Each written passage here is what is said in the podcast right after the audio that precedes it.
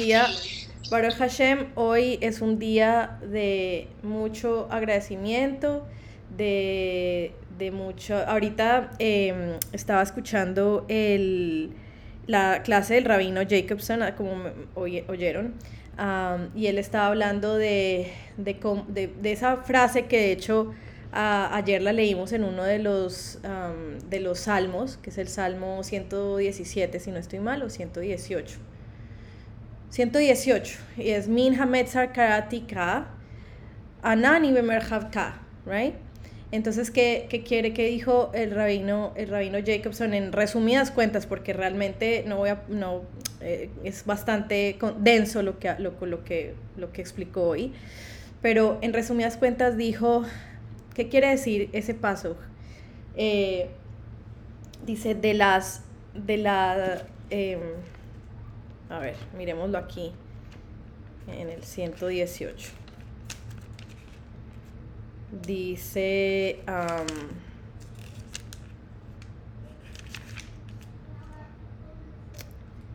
dice así. Momento. Momento.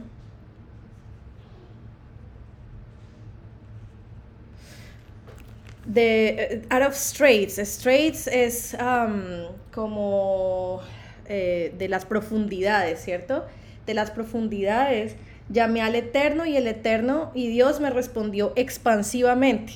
Se dice, ¿cómo es posible que haya esa dicotomía? Dice el Alter él hizo eh, una Shiur en Torah Or, ¿sí? ¿Cómo es posible que exista esa dicotomía de, de um, de, yo eh, llamo, clamo a Dios desde la, desde la eh, constricción, ¿cierto? Constricción, ¿cierto? Y tú me respondes, y tú me respondes eh, desde la expansividad. Shmuley, could you please close the door? Thank you. ¿Sí? ¿Entienden la, la dicotomía?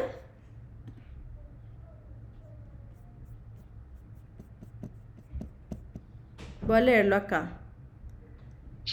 desde la aflicción, desde la aflicción, dice, desde la aflicción llamé a Dios con inmenso alivio o con expansividad, Dios me respondió. Entonces el Torah Or, eh, el Alterrebe eh, explica que existe la, la, palabra que se usa, ¿cierto? En ese paso, en ese, en ese verso, es Min Hametzar desde la aflicción o desde la, realmente es desde la eh, estrechez. Recuerden que eh, Mitzrayim era límite, limitación, desde la limitación te llamé a, te llamé a ti, Ka, ¿cierto? Yud Hei, Yud Hei, ¿sí? Se pronuncia Ka porque no podemos decir el nombre, el nombre, uno de los nombres de Dios, una de las partes del nombre de Dios.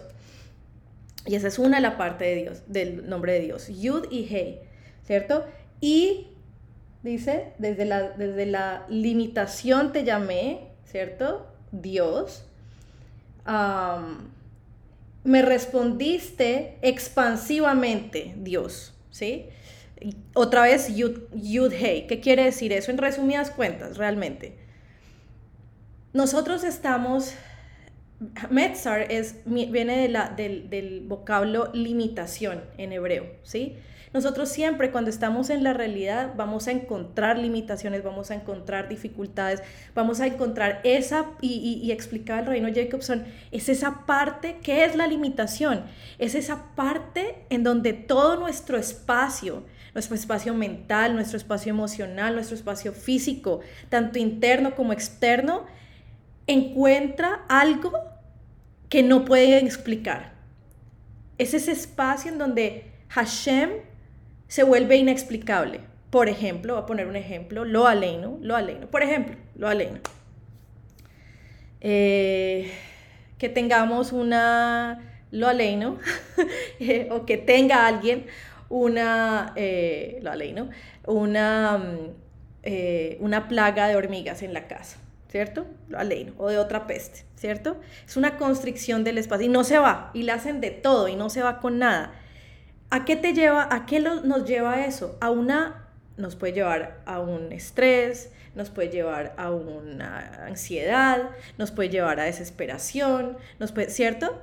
¿Por qué? Por, ¿Cuáles son, cuál es esa, eso qué es, esa, esa desesperación, esa depresión, lo que sea, ¿sí?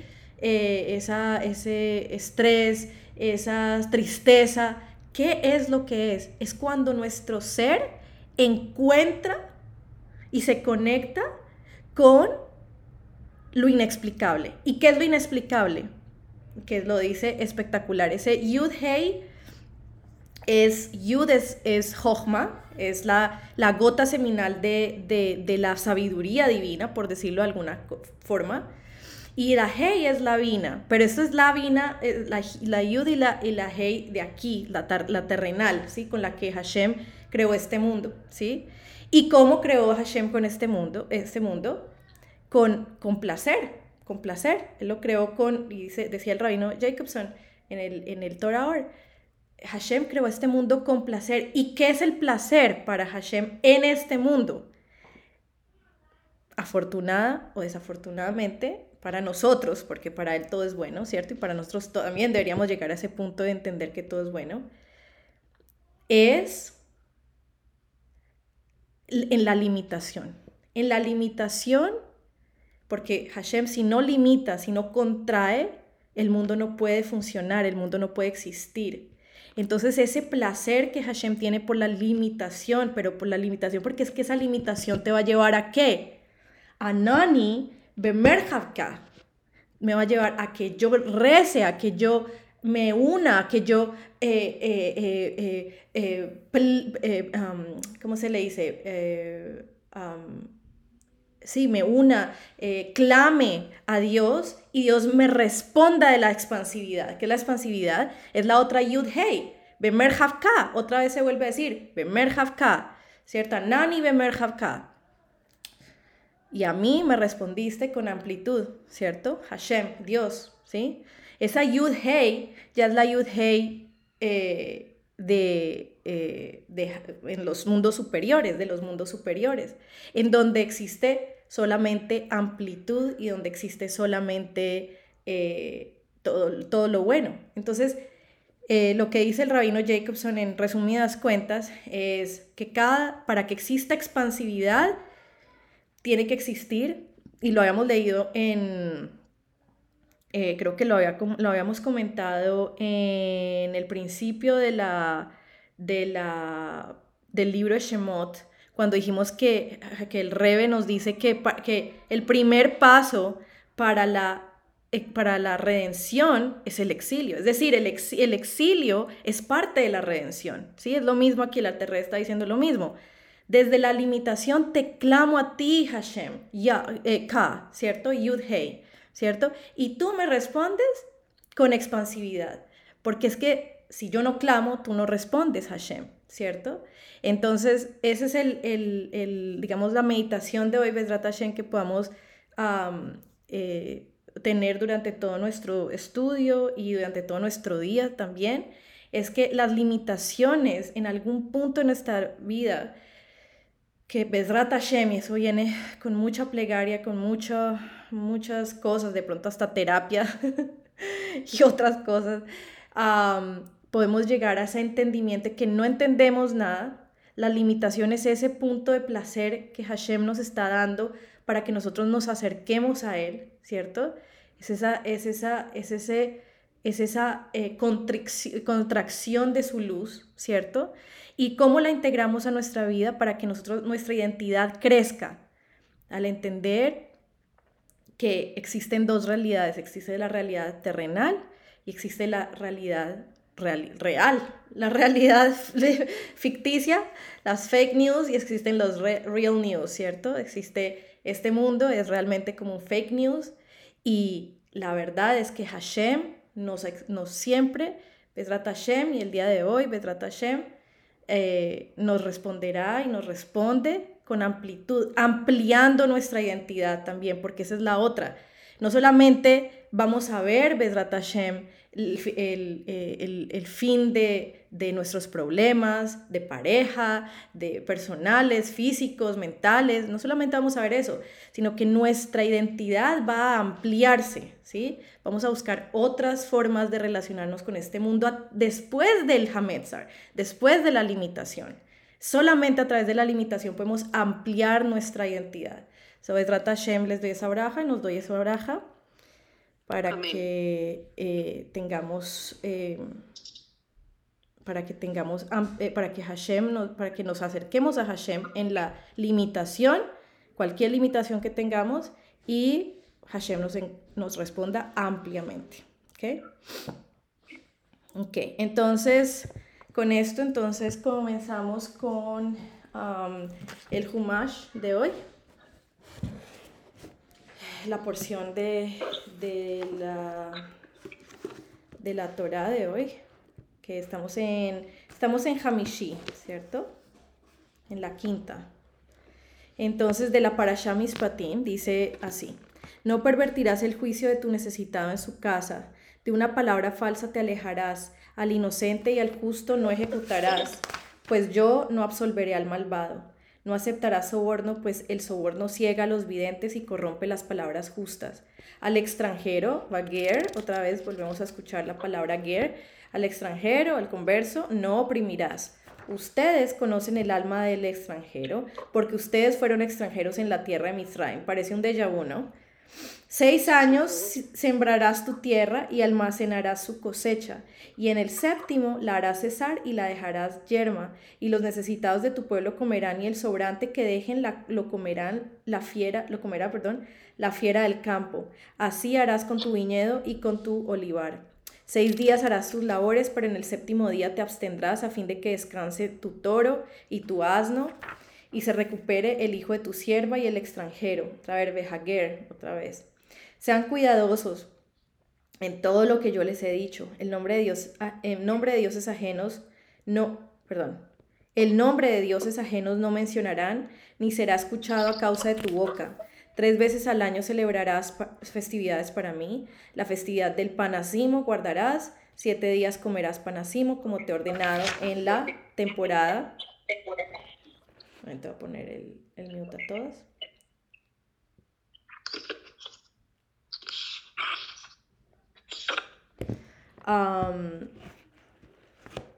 entonces, eh, por temporada del mes de la primavera, momento. como te he ordenado, en la temporada del mes de la primavera, porque en él saliste de Mitzrayim, y no se presentarán vacíos delante de mí, y la festividad de la siega las primicias de tus labores que sembraste en el campo, y la festividad de la recolección al término del año, cuando recoges tus labores eh, del campo. Tres veces al año se presentarán todos tus varones delante del Señor el Eterno. No degollarás la sangre de mi sacrificio con sustancias leudadas, ni permanecerá toda la noche la grasa de mi ofrenda festiva hasta la mañana. Lo primero de las primicias de tu tierra traerás a la casa del Eterno, tu Dios. No cocinarás una cría animal en la leche de tu madre. Perdón, en la leche de su madre. ok. Ok, entonces eh, vamos a leer el Rashi. ¿Dónde está el Rashi? Empecemos aquí. Ok. Entonces dice... Un momento.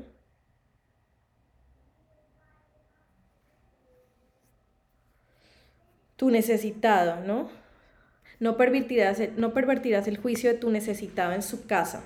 Dice Rashi que es tu necesitado, avión, evioneja el vocablo evión connota desear, ya que el necesitado se ha empobrecido y desea cualquier cosa buena. Luego dice del verso 7, dice, de una palabra falsa te alejarás, al inocente y al justo no ejecutarás. Dice, ¿de dónde, dice Rashid, de dónde se aprende que si una persona sale del tribunal condenado a la pena de muerte y alguien dice, yo tengo pruebas a favor de él, que se le hace regresar al tribunal para proseguir el juicio? Para enseñar precisamente esta ley esta ley, este versículo declara, al inocente no matarás, Y a pesar de que el acusado no era literalmente un justo, puesto que no fue reivindicado por el tribunal, de cualquier modo queda libre de la pena de muerte ya que tienes motivos para absorberlo si su defensor efectivamente demuestra su inocencia. ¿Y de dónde se aprende que si un individuo sale absuelto del tribunal y alguien dice yo tengo pruebas en su contra, que no se le hace regresar al tribunal para proseguir el juicio? Para enseñar precisamente esto, este, perdón, para enseñar precisamente esto, este versículo declara y al justo no matarás, y este individuo es un justo ya que fue reivindicado por el tribunal.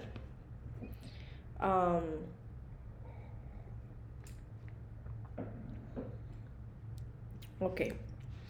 Dice, yo no absolveré al malvado. Pues yo no absolveré al malvado. Kilo, atzdik rasha.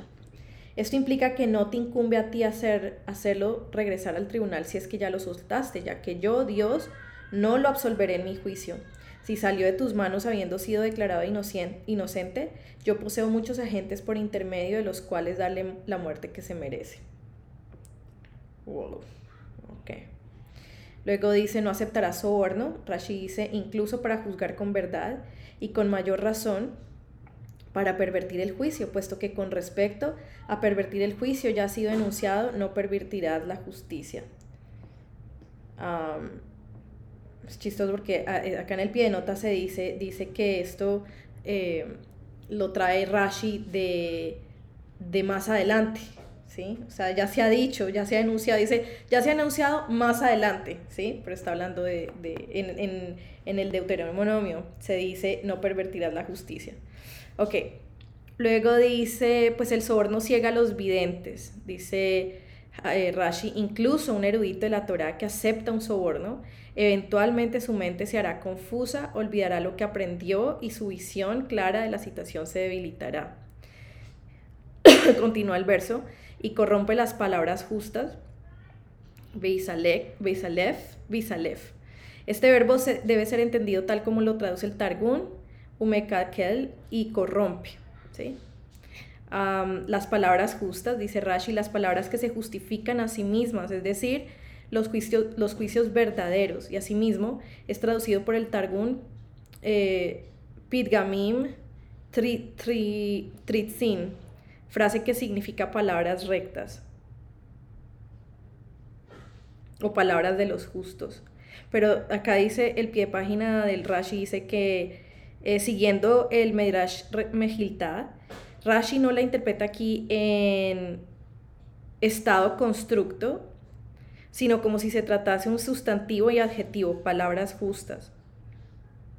En vez de, en vez de palabras de hombres justos, ¿sí? Um, Dibrei tzadikim, en vez de, de, decir palabras de justos, tzadikim son justos, ¿cierto?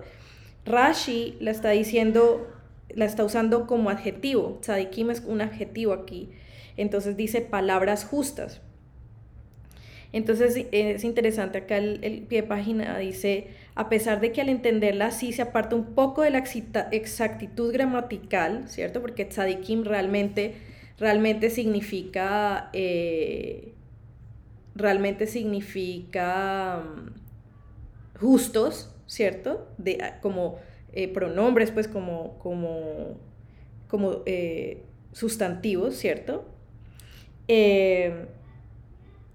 Dice Rashi opina que tzadikim no puede ser aplicado a los jueces en el sentido de que el soborno corrompe las palabras de los justos, ya que desde el momento en que aceptan sobornos ya son malvados.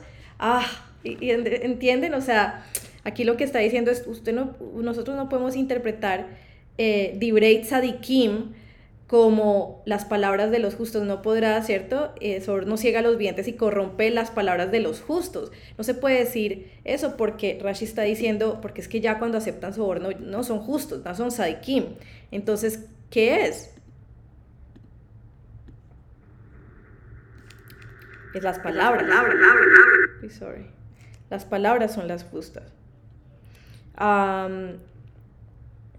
Y luego dice también, o también, eso lo dice Nahalat Yaakov, o también puede ser posible que piense que no se puede aplicar a las palabras de los jueces porque desde el momento en que éstas salen de las bocas de los jueces es absurdo, absurdo decir de ellas que se corrompen puesto que ya fueron pronunciadas.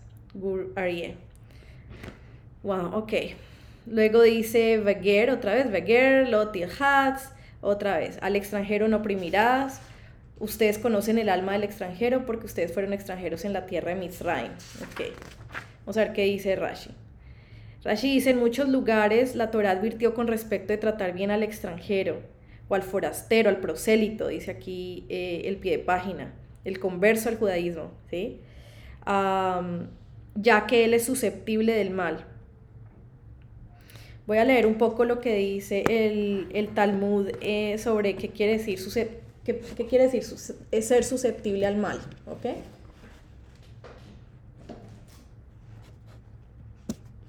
Un momento.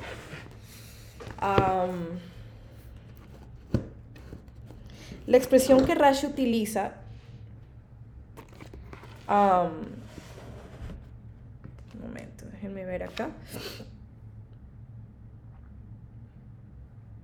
Y que aquí hemos traducido por es susceptible al mal, puede ser explicada de dos maneras.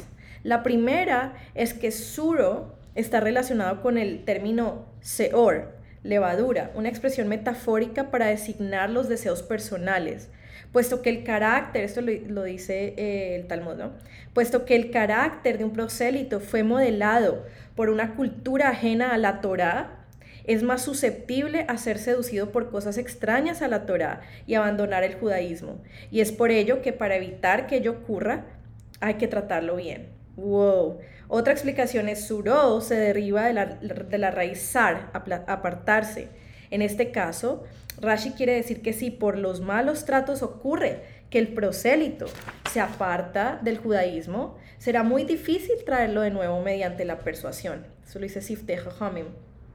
En cualquier caso, Rashi enfatiza aquí qué tan grave sería tratarlo mal, ya que se corre el riesgo de que a causa de su educación anterior, si se le tratase mal, podría renegar de su conversión. Wow. Ok. luego dice aquí con, eh, el alma del extranjero. ¿Qué tan duro es para él cuando lo oprimen? ¿Sí? porque, porque ustedes, dice acá, Ustedes conocen el alma del, del extranjero, que es tan duro cuando se oprime. Ok, luego dice, seis años sembrarás tu tierra y almacenarás su cosecha. ¿Qué quiere decir almacenará su cosecha? Asafta, del verbo beasafta, en este versículo significa meter a la casa. Lo mismo que en el versículo lo meterás asafto al interior de su casa, en Deuteronomio. ¿Ok? Mm, Luego dice... Eh,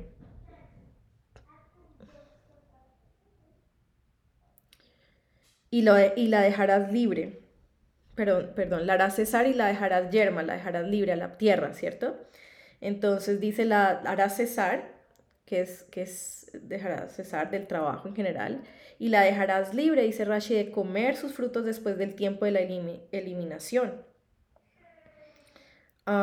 otra explicación de este versículo es, la siguiente, la harás cesar de un trabajo completo, por, por, ejemplo, arar y sembrar, y la dejarás libre de fertilizarla y sacharla. Sachar, dice aquí, eh, se refiere a escardar la tierra para entresacar la maleza de los sembrados. Es una de las actividades prohibidas en el séptimo año, este es un pie de página. Arar y sembrar son consideradas labores completas porque son indispensables para que la planta crezca. Fertilizarla y sacharla son labores importantes, pero únicamente mejora la calidad de los frutos y por ello no se consideran indispensables.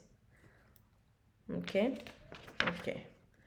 Eh, con tu viñedo y con tu olivar, un momento, no. No, perdón. Y el sobrante que dejen lo comerá la fiera del campo, ¿sí? Entonces Rashi dice aquí, eh, este versículo compara el alimento de un menesteroso al alimento de una fiera. Así como una fiera come sin dar el diezmo, así también los menesterosos podrán comer sin dar el diezmo. A partir de aquí nuestros sabios dijeron, no hay diezmo en el séptimo año. Ok, y luego dice, y así harás con tu viñedo y con, tu olivar. Así harás con tu viñedo. Sin embargo, al inicio de este pasaje habla acerca de un campo blanco, puesto que más arriba se declara, sembrarás tu tierra en el versículo 22, 10. Mm, ok. Luego dice, seis días harás tus labores, pero en el séptimo día te abstendrás. Eh, Rashi dice, eh, la juxtaposición de este versículo con el anterior implica que incluso en el séptimo año el Shabbat de cada semana no será, no deberá ser desarraigado de su lugar para que no digas, puesto que el séptimo año entero es llamado Shabbat, no hay que aplicar en el Shabbat, no hay que aplicar en él el Shabbat de cada semana, ¿sí? Es decir, el año séptimo es el año sabático y aquí Rashi está aclarando que lo que está diciendo este versículo es aclarando que Hashem, que así, así sea que haya un año sabático, en donde supuestamente se debe descansar de todo, ¿cierto? Eh, ahí mismo, en ese mismo año también se debe eh, observar el Shabbat. Ok, luego dice seis días, ok, a fin de que descansen tu toro y tu asno. ¿Qué quiere decir? Eh, ¿Qué dice Rashi? Es decir, que concedas descanso a tu animal dejándolo suelto esta frase fue enunciada para permitir que el, animal arranque y coma hierbas del suelo, o quizá no, sino que deberá encerrar al animal dentro de la casa para que no arranque hierbas en Shabbat. A modo de respuesta puedes decir que ello no sería tranquilidad para él, sino sufrimiento. Entonces la Mejilta explica sobre esto de Rashi, dice, la frase no quiere decir que hay que obligarlo a descansar, en el sentido de impedirle realizar los actos normales de un Shabbat, de un animal, perdón, aunque estén prohibidos en Shabbat. La frase meramente indica que el ser humano no debe obligarlo a trabajar. Ok, luego dice, eh, descansa el toro y tu asno y se recuperen el hijo de tu sierva y el extranjero. Otra vez, Behager.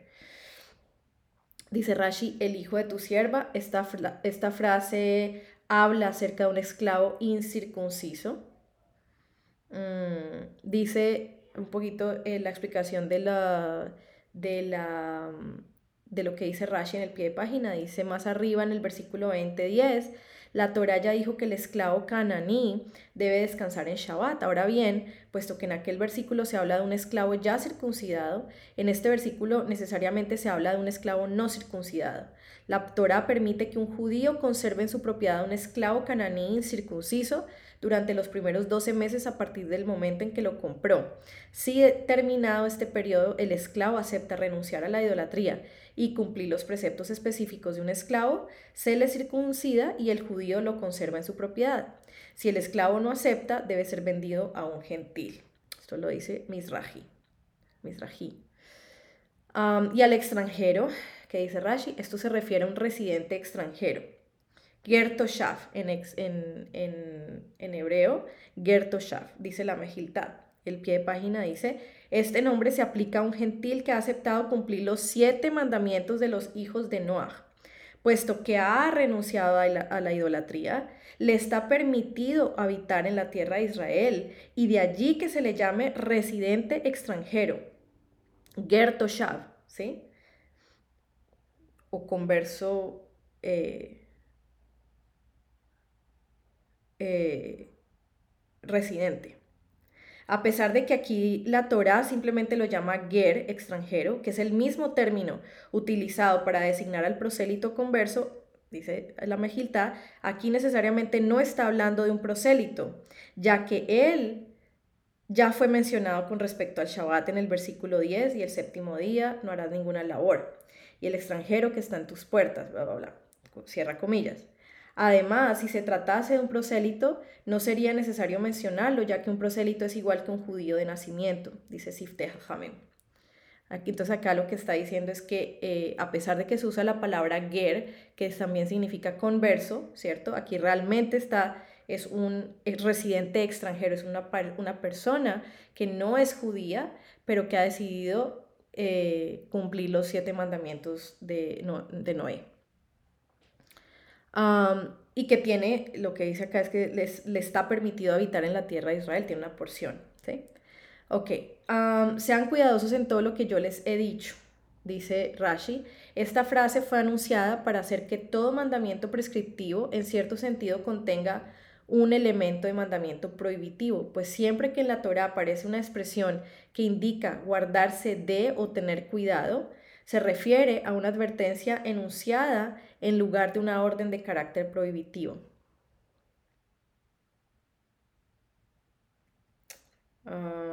ok. Luego dice, no, los nombres de dioses, el nombre de dioses ajenos no mencionarán. No mencionarán lo. Esta, este significa que una persona no debe decir a otra, aguárdame junto al ídolo tal, o quédate conmigo en el día festivo del ídolo tal. Según otra explicación, la yuxtaposición de las frases, y sean cuidadosos en todo lo que yo les he dicho, el, el nombre de dioses ajenos no mencionarán, te enseña, dice Rashi, que la prohibición contra la idolatría es equivalente a todos los demás preceptos de la Torá y que el que se cuida de ella es como si cumpliese todos los preceptos. luego dice, tres veces al año celebrarás festividades para mí, la festividad del el pan de Asimo. Momento perdón, perdón, ni será escuchado, perdón, el nombre de Dios es ajeno, el nombre de Dios es ajeno no mencionará, ni será escuchado a causa de tu boca, perdón. Entonces dice Rashi, ni será escuchado lo y shama, que quiere decir de la boca de un gentil. Es decir, ni siquiera, ni siquiera de la boca de un gentil se debe hablar de idolatría, ni siquiera una persona no judía. A, a causa de tu boca, al pija. Este versículo te enseña que no deberás formar una sociedad con un gentil, ya que si hay una disputa entre ustedes, él jurará en nombre de su Dios. Acá recordemos otra vez que eh, está hablando de, de eh, personas no judías que todavía adoran ídolos. El resultado será que tú serás el causante de que el nombre del ídolo sea mencionado a través de ti. ¿Qué dice el Talmud? Sin embargo, este es un pie de página, en nuestra época algunas autoridades halágicas permiten formar sociedades con gentiles porque en general los gentiles ahora no juran en nombre de sus ídolos. E incluso cuando mencionas a sus ídolos, en realidad se refieren al Dios que creó los cielos y la tierra, solo que a él le unen otra deidad y a los gentiles no les está prohibido incluir nociones de otra deidad en el concepto del creador. Solo dice el Seda la Derech. ok, entonces tres veces, Raglaim este término significa veces, raglaim. Nosotros a veces se utiliza como festividades, ¿cierto? Pero aquí entonces es tres veces. Dice Rashi, este término significa veces, lo mismo que en el versículo, pues me has golpeado estas tres veces. Esto lo dice en Bamidbar 22, 28. en otros contextos, la raíz regal, de la, de, la cual se deriva la palabra raglaim, veces significa pie solo así como un, término interesante. Okay. Eh, luego dice en la temporada del mes de la primavera, dice Rashi, este mes es llamado Aviv porque es cuando la cosecha se llena de sus espigas. Eh, según otra explicación etimológica, el nombre Aviv, primavera, está relacionado con la palabra Av, padre, ya que este mes es el primogénito y el primero del año en el cual los frutos maduran.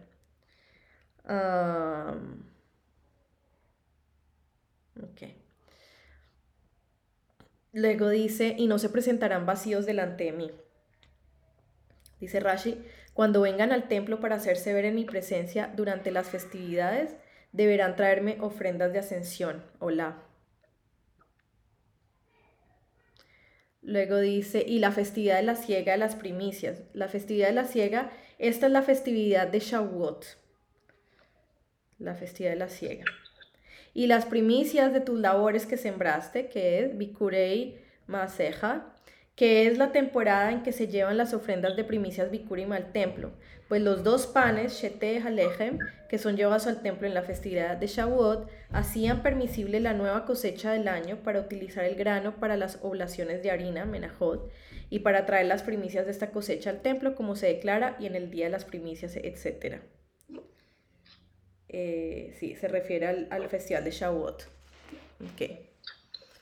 Luego continúa, y la festividad de la recolección al término del año. Dice, esta es la festividad de Sukkot. Cuando recoges tus labores del campo, cuando recoges tus labores, es pues durante todos los días de verano, la cosecha es puesta a secar en los campos y en la época de Sukkot, al final del verano, es metida al interior de la casa a causa de la inminencia de las lluvias. Ok. Ah, luego dice tres veces al año, shelash pamim, tres veces al año, tres veces, etc. Puesto que este tópico habla acerca del séptimo año y las festividades son dados en términos del ciclo anual agrícola, era necesario que la Torah declarase que los las festivales no deben ser cambiados de su lugar durante el séptimo año. Ah, por lo que habíamos hablado del, del año eh, sabático, ¿sí?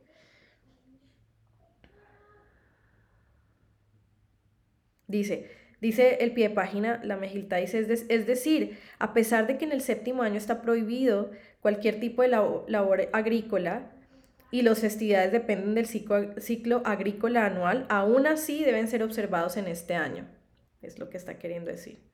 Ok, tres veces al año se presentarán todos tus varones. Todos tus varones, dice Kol Sejureja, quiere decir todos los varones que hay entre ustedes.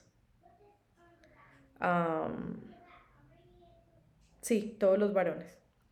Ok, y luego dice, no degollarás la sangre de mi sacrificio con sustancias leudadas, es decir, no degüelles la ofrenda de pesaje en el 14 de Nisan, sino hasta que hayas eliminado todas las sustancias leudadas que tienes en tu posesión, que es una de las de las leyes de la Pascua.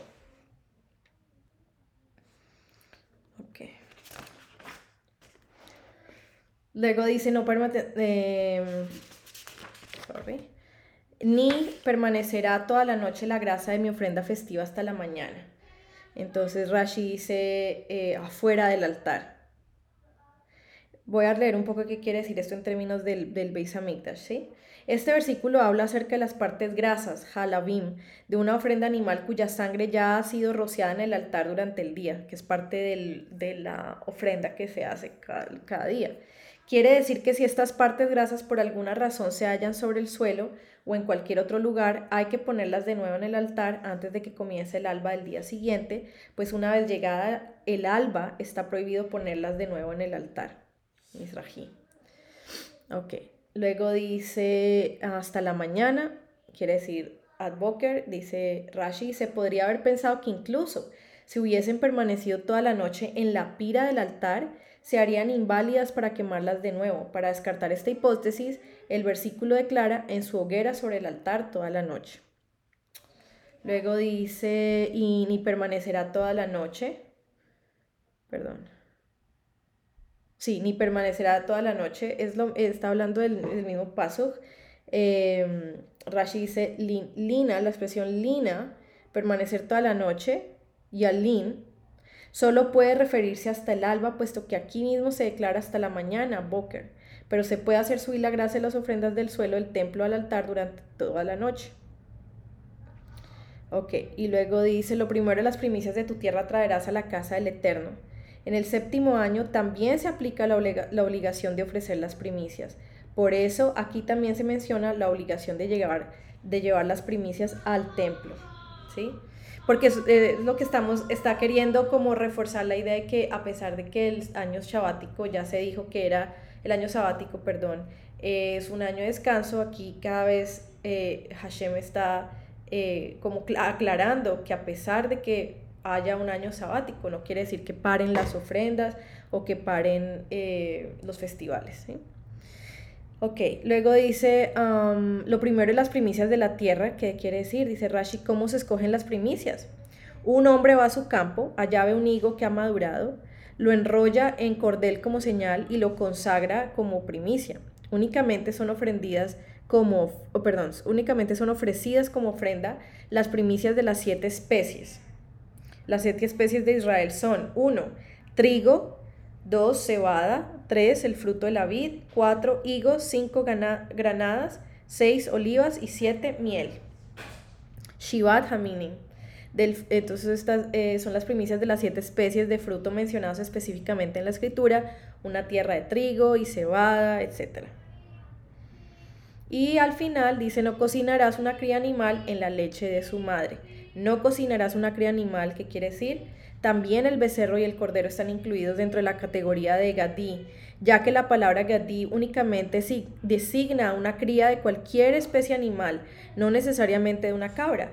Esto se puede mostrar porque hayas que porque hayas que en varios lugares de la Torah está escrita la palabra Gedi y después es necesario especificar que ese Gedi es de cabras. Por ejemplo, en los siguientes versículos, enviaré una cría Gedi de las cabras, esto es en, el, en el Génesis. La cría Gedi de las cabras, también en el Génesis. Dos crías Gedaye, de cabras, también en el Génesis. Esto te enseña que en todo lugar donde se diga Gedi sin especificar, dicho término también incluye al becerro y al cordero. Este mismo enunciado está escrito en tres lugares de la Torá. Dice aquí más adelante en el versículo 34-26 y en el Deuteronomio 14-21. Ah, uno se refiere a la prohibición de comer carne cocinada en leche, que es una prohibición bíblica. Otro se refiere a la prohibición de obtener beneficio de esa mezcla. Y el tercero se refiere a la provisión de cocinar la carne y la leche juntos. Mm, aquí hay un de página que dice, esta es la prohibición bíblica de, Oraita. Sin embargo, existe una, una, prohibición rabínica de Rabanán de comer cualquier mezcla de carne con leche aunque no hayan sido cocinados juntos. Ok, y ahí terminamos eh, la Torah con Rashi. No sé, mami, si puedes leer algo de la del sí, gracias. Sí. Entonces dice, solamente habla de la prohibición de carne y leche. Dice okay. escribe que está prohibido comer carne cocinada en leche, pues es un acto de insensibilidad moral. Mm. Rashi señala que no solamente tenemos prohibido comer carne y leche, sino que está prohibido incluso cocinar la mezcla. Esto hace que la prohibición de carne y leche, de, de la prohibición de la carne, de carne y leche, algo particular, ya que aún el preparado de la mezcla prohibida también está prohibida por la Torah. De esto podemos aprender cuánto debemos cuidarnos de abstenernos de ser moralmente insensibles. Según la Kabbalah, carne y leche no pueden mezclarse, pues ello provocaría la interacción negativa de fuerzas espirituales opuestas. La carne es una manifestación física del poder divino de Geburah, severidad, mm. como lo sugiere su color rojo.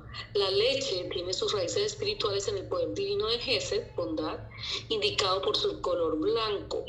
Como estas dos facultades tienen un efecto opuesto, no pueden mezclarse. Bahaye escribe sobre nuestro versículo que en la era mesiánica se volverá prohibido, se, perdón, se volverá permitido, comer carne que se, que se, cocinó con leche. Es así porque en los planos espirituales la mezcla de Gesed y Geburah no es contraproducente. Cada poder divino trabaja en armonía con el otro, ya que ambas facultades respetan el hecho de que emanan del Dios único. Único. Ah lo físico, esta armonía no perdura, pues las cosas físicas sienten su propia esencia como lo más importante mm. y no se combinarán para un fin más elevado. Por lo tanto, la mezcla de carne y leche está prohibida en el mundo físico, pues resultará en una corrupción de las fuerzas espirituales que encarnan. Sin embargo, se nos promete que en la era mesiánica Dios será sentido tangiblemente dentro del mundo físico. Oigan eso, sentido tangiblemente dentro del mundo físico. Por lo tanto, se volverá posible mezclar ese y Geburah cocinando carne y leche incluso en el mundo físico. Wow, wow, hasta, ahí, hasta ahí las chispas jacínicas. Buenísimo, buenísimo, buenísimo. Ay, es que sin esa, sin ese pedacito de de sabiduría jasídica es como que, no sé. Me sigue impactando, me sigue impactando que, que yo estoy leyendo a Lusato y, y, sin que una cosa tenga que ver nada que ver con la otra, exactamente está hablando de lo mismo. ¿De verdad? Pero desde el Sí, esto, esto, ha sido una locura infinita porque me tiene loca esto. O sea, yo leo y releo, yo digo, ¿será que yo estoy como mal o qué diablo será? Pues, o sea, no sé, no entiendo, pero pero oh, no entiendo, no entiendo que, que, hay una sincronicidad eh, entre lo que estoy haciendo y lo que estoy leyendo y es como una, yo digo, es Hashem que le pone a uno a, a repetir, a repetir en otro plano para que uno entienda las mismas cosas. Entonces, eh, en este capítulo del, del cerebro, del género humano,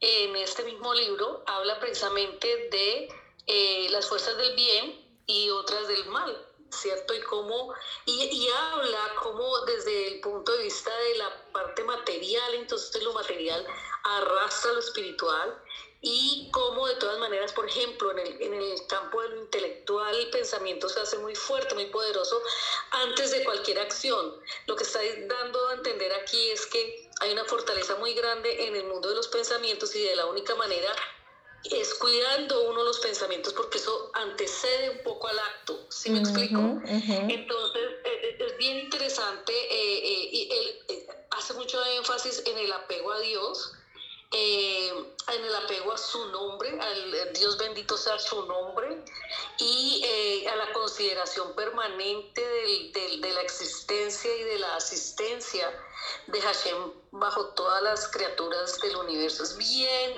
les digo que me tienen carretadísima y lo leo y lo releo todos los días y yo digo, pero pues, y cada vez que se lee un pedacito de la parasha, vuelvo otra vez y leo y, y, es como, como una reafirmación de eso, es una cosa bien interesante.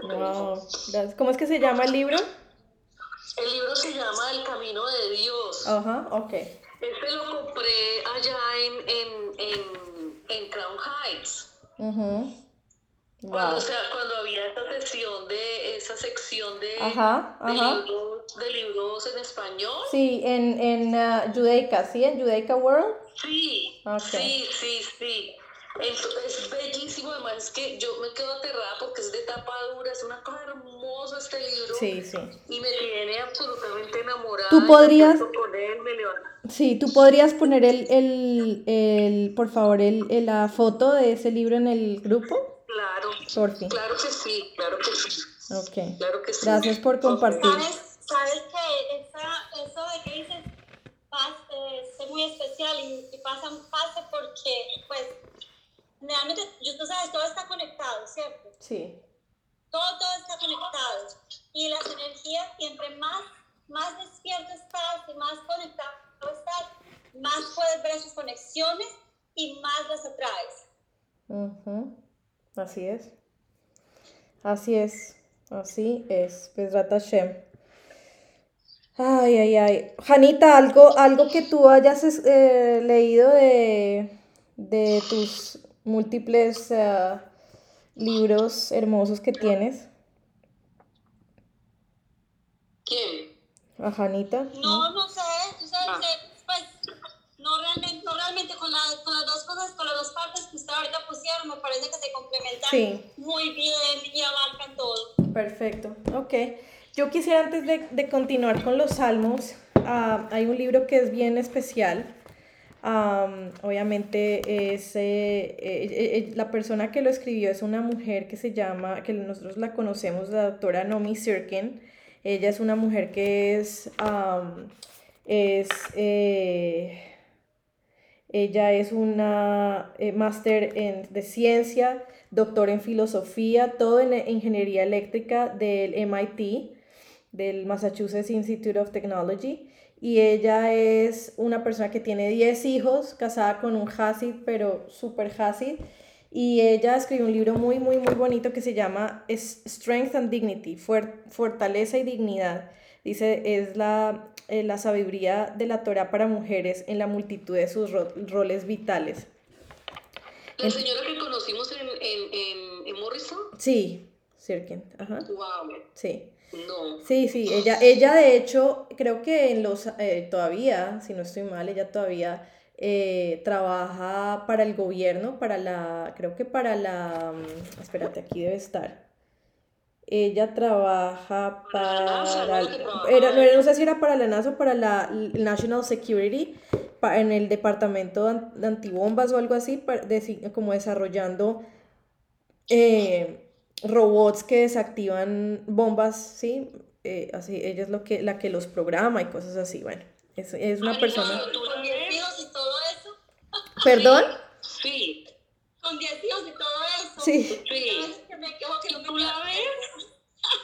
Ana, y tú la ves y no, yo, uno no pensaría, esa señora es una cosa muy especial, Sara, sí, porque, perdón lo que voy a decir, lo voy a decir de la manera colombiana, pero usted no daría un peso por esa señora pero porque usted la ve a ella muy callada, muy tranquilita, muy, muy humilde. No sé, esa señora, y cuando me dijeron todo el récord de ella, yo me quedé como, porque uno pues a veces es alaracoso y toda la cosa, y esta señora es una señora muy humilde, sinceramente, muy muy especial la vi yo. Y el esposo, que era el que hacía la cosa de papa, ¿cómo se llama esto? Que era que a ustedes les gustaba. Ah, sí, el, el, la, el Google, él hace el Google, él me decía a mí, me decía, yo no como, él hace su propia shejita, él hace, o sea, él, él um, sacrifica sus propios, sus propios animales, él es otro también, otro personaje, Baruch Hashem, tuvimos esa oportunidad. Bueno, entonces él dice aquí la parasha de Mishpatim, ella dice que eh, agarra eh, una carta del Rebe, que está en Likutei Sijot, en el volumen 2. Y, no, perdón, es una, no es una carta del Rebe, perdón, es un, es un discurso del Rebe, no un discurso, una charla del Rebe, eh, en el volumen 2, página 552, dice, el primer mandamiento que, que que trae el Shabbat dentro de la casa es el prendido de las velas. Esto viene incluso antes del Kabbalah Shabbat, de la plegaria Kabbalah Shabbat, ¿cierto? Y antes del Kiddush. La cosa con la que el Shabbat comienza es la iluminación de la, de la casa judía. Este mandamiento es uno de los mandamientos que Dios le dio primordialmente a la mujer. Ellas, o nosotras, bueno, ellas, porque el rey está hablando de ellas, ellas deben iluminar el, hogar judío y a través de esta luz viene y a través de ellas la luz llega a toda la familia entera, a los, al esposo, a los hijos y a los hermanos. El Alterrebe nos dice que es la razón para este mandamiento la razón por la cual este mandamiento fue dado a las mujeres es que la mujer es, ay Dios mío, gracias Hashem, está en la casa eh, el mayor tiempo, más, el mayor tiempo más que todos, ¿cierto? Y que ella está ocupada en proveer por las necesidades de las, de las personas de la casa, ¿sí? Es la persona que más está en la casa y es la encargada de proveer por las necesidades. Como se mencionó anteriormente, el Shabbat debe influenciar y influye todos los días de la semana. Esto es especialmente verdadero eh, concerniente a el comienzo del Shabbat, que es la, el prendido de las velas.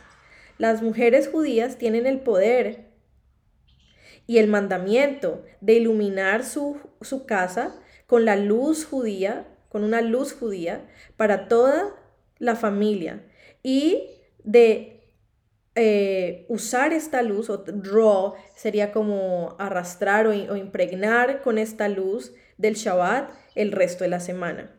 El Zohar dice que la mujer debe prender las, las eh, velas con una alegría real, con una alegría muy, muy grande en su corazón, que se sienta en su corazón. La misma, de la misma forma, eh, esto esto se aplica. Eso se puede aplicar al contenido interno del mandamiento, que es el iluminar la, casa. Debe de hacerse de esta manera y que la luz y que esta luz es la felicidad genuina y el sentimiento de, que uno se siente parte de la casa. Un, sentimiento completo, dice, un sentimiento completo. Todo lo que los rebes, empezando por el Baal y continuando con el Alterrebe hasta el anterior rebe, demandaron de los Hasidim, era,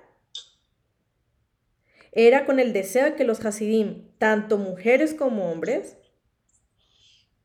lideren en hacer esto a todos los, a todos los judíos de todo, de todo tipo. Es decir, los, los, la, idea de enseñar estas eh, cosas, de estas enseñanzas hasídicas a los hasidim era para que nosotros eh, inspiremos a otro tipo de judíos. Y dice ah, que Dios te eh, bendiga, que, que Hashem, Hashem, que Hashem bendiga, te bendiga a ti y a cada uno individualmente para que ustedes puedan mostrarle la, la forma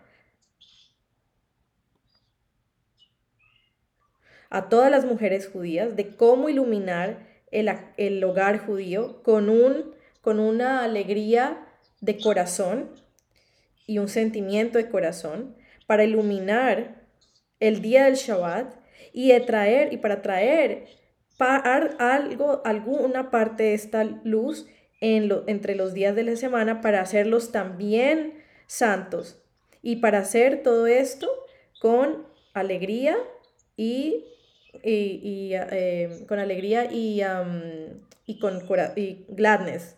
Joy and gladness es como ser contento en, el corazón. Alegría y, y contentación, no sé cómo se le dice, del, del, del, corazón. Y ya, ahí lo dice. Ok. Ok. Entonces, Vamos a ver, estamos en el, en el Salmo 119, como es un salmo bien largo, entonces es, el de hoy es solamente los versículos del 1 al 96. Entonces, versículo 1, Aleph. Dichosos aquellos de camino íntegro que marchan por la senda de la Torá de Adonai. Bienaventurados quienes guardan sus testimonios y lo buscan con corazón entero. No han cometido iniquidad, transitan sus caminos. Tú has ordenado tus preceptos para ser observados con diligencia. Mi deseo es que mis sendas sean guiadas para observar tus estatutos. Entonces no me avergonzaré al contemplar todos tus mandamientos. Te daré gracias con la rectitud del corazón cuando estudio tus justos juicios. Guardaré tus estatutos, no me abandones por completo. Bet. ¿Cómo, ¿Cómo puede mantener puro su sendero un hombre joven? Cuidando tu palabra. Con todo mi corazón te he buscado, no permites que descarríe tus mandamientos. He albergado tu palabra en mi corazón para no pecar contra ti. Bendito eres tú, Adonai, enséñame tus estatutos. Con mis labios he narrado todos los fallos de tu boca. En el sendero de tus testimonios me he regocijado como con toda riqueza. Hablaré de tus preceptos y contemplaré tus caminos. Me complaceré en tus estatutos, no olvidaré tu palabra. Gimel. Trata con benevolencia a tu servidor para que yo pueda vivir y guardar tu palabra. Quita el velo de mis ojos para que pueda contemplar los portentos de tu Torah. Forastero soy sobre la tierra, no ocultes tus mandamientos de mí. Mi alma se consume con el anhelo que continuamente tiene por, por tus juicios. Tú has reprendido a los malditos mofadores, aquellos que descarrían de tus mandamientos. Quita de mí la vergüenza y el desprecio, pues he guardado tus testimonios. Aun cuando los líderes se han sentado y hablado en mi contra, tu servidor habla de tus estatutos. Tus testimonios son de, también mi deleite, son mis consejeros. Dale. Mi alma se une al polvo. Revíveme conforme tu palabra. He hablado de mis caminos y tú me respondiste. Enséñame tus estatutos. Permíteme entender el camino de tus preceptos y hablaré de tus maravillas. Mi alma se derrite de aflicción. Sosténme conforme tu palabra. Aparta de mí el camino de la falsedad y confiéreme con gracia tu Torah. He elegido el sendero de la fe, tus fallos he puesto ante mí. Me he aferrado a tus testimonios, Adonai, no me pongas para bochorno. Déjame correr el camino de tus mandamientos, pues expande mi corazón. Hey, enséñame, Adonai, el camino de tus estatutos y lo guardaré cabalmente. Concédeme entendimiento y atesoraré tu Torah, la observaré con todo mi corazón. Guíame por el camino de tus mandamientos, pues ese deseo. Inclina mi corazón a tus testimonios y no a la ganancia injusta. Desvía mis ojos de contemplar vanidad. Otórgame vida en tu camino. Confirma tu palabra en tu servidor, la que conduce al temor a ti. Elimina mi vergüenza, la que temo, pues tus juicios son buenos. Por cierto, tus preceptos sean anhelado. Otórgame vida en tu rectitud. Vab. Y haz que tu bondad venga a mí, Adonai, y tus promesas de salvación. A quien me insulta contestaré, pues confío en tu palabra. No quites por completo la palabra de verdad de mi boca, pues tus fallos espero. Guardaré tu Torah continuamente por siempre hasta la eternidad y caminaré en prosperidad, pues busco tus preceptos. También hablaré de tus testimonios ante reyes y no sentiré vergüenza. Me deleitaré en tus mandamientos que amo. También alzaré mis manos a tus mandamientos que han amado y hablaré de tus estatutos. Zain. Recuerda la palabra a tu servidor con la que me has brindado esperanza este es mi consuelo en mi aflicción, pues tu palabra me ha revivido. Los mofadores se han burlado de mí ampliamente, mas tu Torah no me ha no me he, más de tu Torah no me he apartado. Cuando recuerdo tus fallos de antaño, Adonai me consuelo. El horror me ha sobrecogido a causa de los inicuos que abandonan tu Torah. Tus estatutos han sido mis cánticos en la casa en que moro. Tu nombre he recordado, Adonai, de noche y guardaré tu Torah. Het. Esta buena porción fue mi suerte porque cuidé, perdón, esta fue mi suerte porque cuidé tus preceptos. Adonai es mi porción, prometí observar tus palabras. Tu semblante procuré con todo mi corazón. Apiádame, apiádate de mí conforme tu palabra. He meditado acerca de mis caminos y volví mis pies a tus testimonios. Me apresuré sin demorar a guardar tus mandamientos. Pandillas de malvados me han robado, yo no me he olvidado de tu Torah. En la medianoche me levanto para agradecerte en razón de, tus justos juicios. Compañero soy de todos los que te temen y de quienes guardan tus preceptos. Tu bondad, Adonai, colma la tierra. Enséñame tus estatutos. Ted. Bien has obrado con tu servidor, Adonai, como tu promesa. Enséñame buen discernimiento y conocimiento, pues creo en tus mandamientos. Antes me sentía afligido, erré, pero ahora observo tu palabra. Tú eres bueno y haces el bien. Enséñame tus estatutos. Los mofadores me han mancillado con una mentira, mas yo guardaré tus preceptos con todo mi corazón. El corazón de ellos creció tosco como grasa, mas yo me deleito en tu Torah. Es bueno para mí que haya sido afligido a fin de que aprenda tus estatutos. Oh, prefiero la Torah de tu boca a miles de oro y plata. Yud. Tus manos me han hecho y modelado, concédeme entendimiento a fin de que aprenda tus mandamientos. Quienes te, temen me, verán y se regocijarán porque tu palabra he esperado. Sea, Adonai, que tus juicios son justos, correctamente me has castigado. Sea tu bondad la que me consuela según tu promesa a tu servidor. Haz que vengan a mí tus misericordias para que pueda vivir, pues tu Torah es mi deleite. Que los mofadores se avergüencen, pues falsamente me han difamado con culpabilidad. Yo meditaré acerca de tus preceptos. Que quienes te temen vuelvan a mí y aquellos que han conocido tus testimonios. Sea mi corazón íntegro en tus estatutos para que no sea avergonzado. Jaf. Mi alma desfallece por tu salvación, ansío tu promesa. Mis ojos se consumen de anhelo por tu promesa diciendo, ¿cuándo me reconfortarás? Aunque llegue a ser como un odre en el humo, no olvidé tus estatutos. ¿Cuántos son los días de tu servidor? ¿Cuándo ejecutarás juicio sobre mis perseguidores? Los mofadores han cavado fosas para mí, en contradicción con tu Torah. Tus mandamientos son todos fidedignos, con falsedad ellos me persiguen. Ayúdame. Ellos casi me han consumido sobre la tierra, mas yo no abandoné tus preceptos. Como cuadra tu bondad, otórgame vida, yo cuidaré el testimonio de tu boca. Lamed. Por siempre, Adonai, tu palabra se alza en los cielos, tu fidelidad perdura para todas las generaciones. Tú has establecido la tierra y ésta se, se alza firme, perdón. Para tus fallos se alzan hoy, pues todos son tus servidores. De no ser porque tu Torah ha sido mi deleite, habría perecido en mi aflicción. Jamás olvidaré tus preceptos, es por causa de ellos que has mantenido mi vida. Soy tuyo, sálvame, pues tus preceptos he procurado. Los inicuos me han acechado para destruirme, mas yo meditaré en tus testimonios. He visto un fin a cada objetivo. Tu mandamiento es enormemente amplio. Wow, increíble que seguimos hablando de, de amplitud y limitación, ¿no? Amplitud y limitación. Wow, wow, wow. Ok. Ahora entonces, eh, vamos a leer el Tania.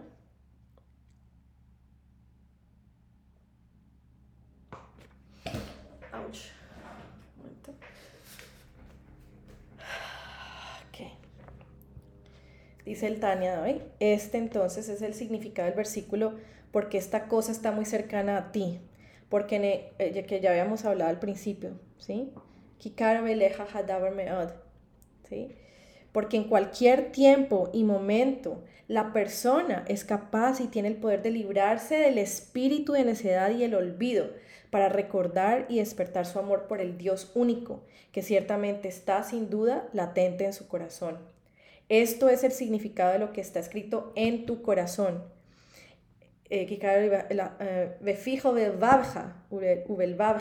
Este amor lleva dentro de sí también el temor, es decir, el miedo de verse separado por cualquier motivo de la unidad y la unicidad de Dios, bendito sea. Aún si ello significa ofrendar su vida, para el judío, lo hará sin razón ni lógica alguna, sino exclusivamente debido a su propia naturaleza divina. ¿Sí? Debido a que tenemos esa parte Mamesh, que es una parte Hashem Mamesh.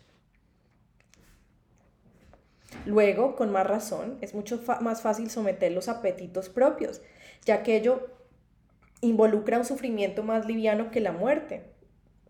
Es fácil dominar la inclinación del mal, tanto en el plano de apártate del mal como en el haz el bien, del que se hablará luego. Eh, este está, esto lo dice en el Salmo 37, si no estoy mal. Déjenme comprobarlo aquí. Creo que esta lo es el, el, Salmo 37 porque es, mi, es mi capítulo de este, de este año. Es mi salmo de este año.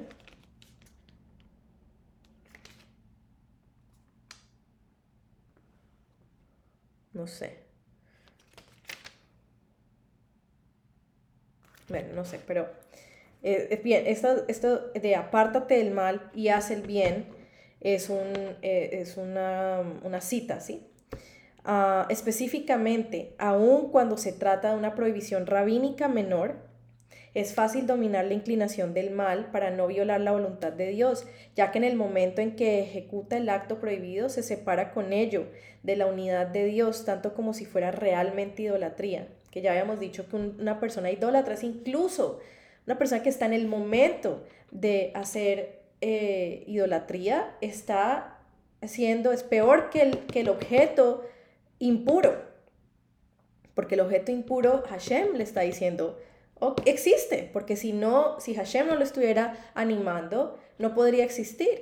Pero una persona, específicamente un judío, que va en contra de la tradición de Hashem, está, es peor que ese objeto porque está usando su libre albedrío para hacerlo incorrecto, entonces realmente se aparta de Dios. Y también en lo que se, lo que se refiere a la idolatría, puede arrepentirse después. ¿Ok? Entonces, miremos lo que dice Kidjitas.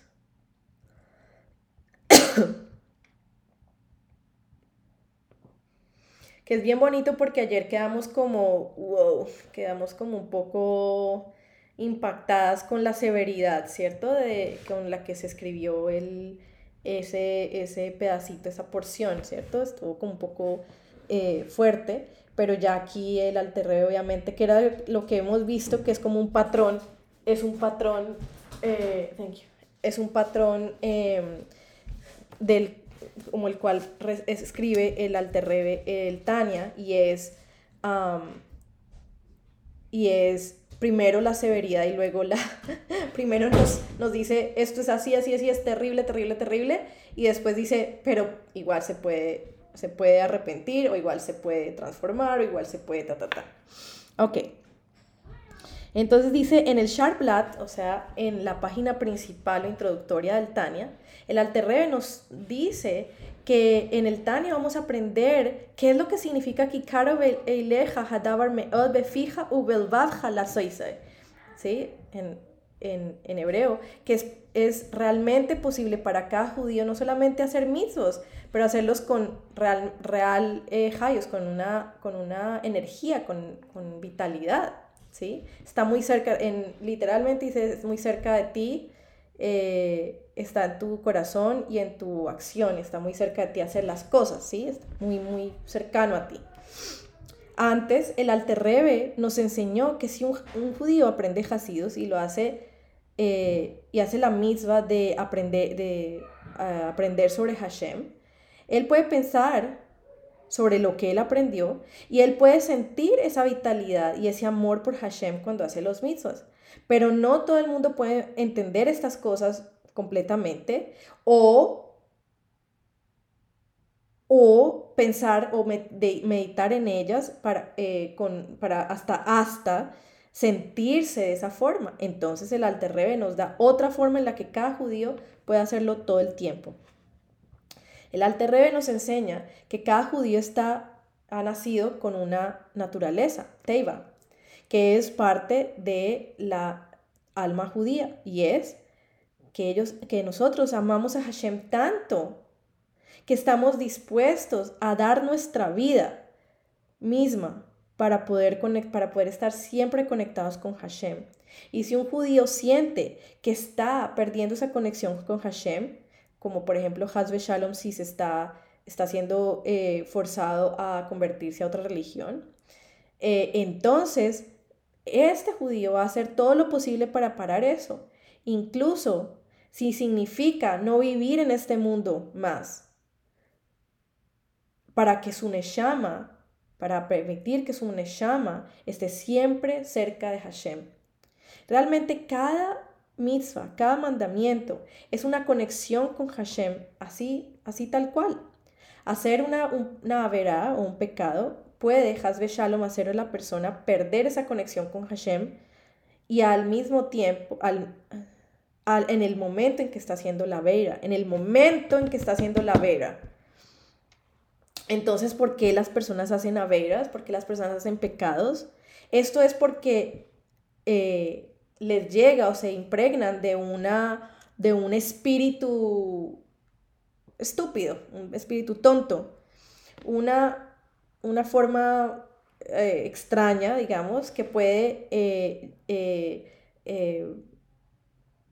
que puede aparecer en la cabeza de la persona y que viene el Yetzer Hara, el Yetzer de la inclinación del mal. El Yetzer Hara, la inclinación del mal, le dice que hacer una vera realmente no, no es un problema y que si él está y que él incluso va a seguir estando conectado con Hashem, eh, así, así como eh, Así como si no, tuviera, no, como si no estuviera haciendo la vera, el pecado. ¿sí? el, el Yetzer Hara le mete a la persona un espíritu tonto, ¿cierto? Y que le hace pensar que ah, no es mucha cosa, tú igual vas a seguir conectada a Hashem, ¿sí?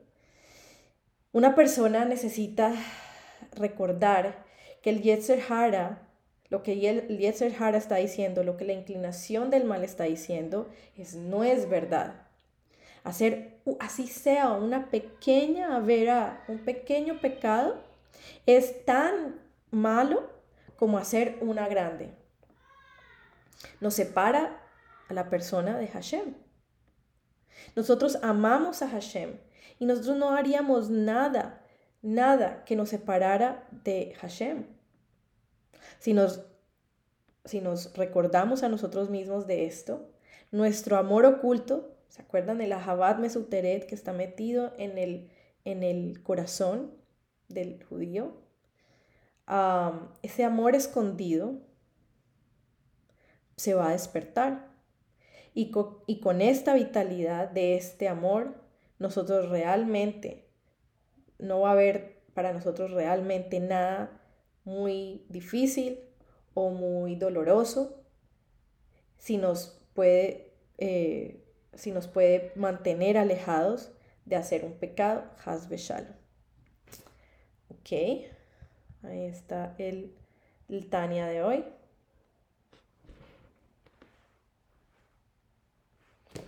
Ok, ahora entonces miremos hagamos nuestra meditación mesiánica, una meditación de redención, nuestra meditación del Mesías.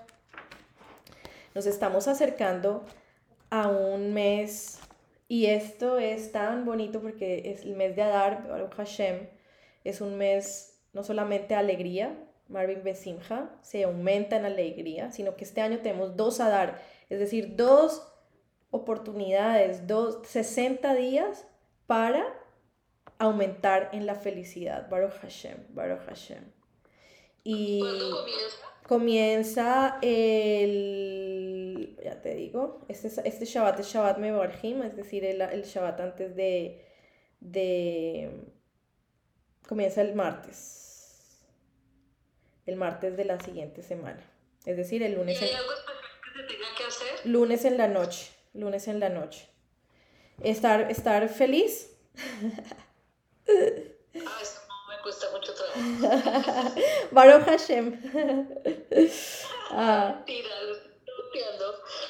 eh, es un mes en donde los decretos Hazve Shalom se le, se le dice a las personas que que, se, que, que si tienen algún litigio o alguna cosa que tengan que hacer legal, eh, que se programe para ese, para ese mes porque es un mes de, de, de juicios dulces, ¿sí?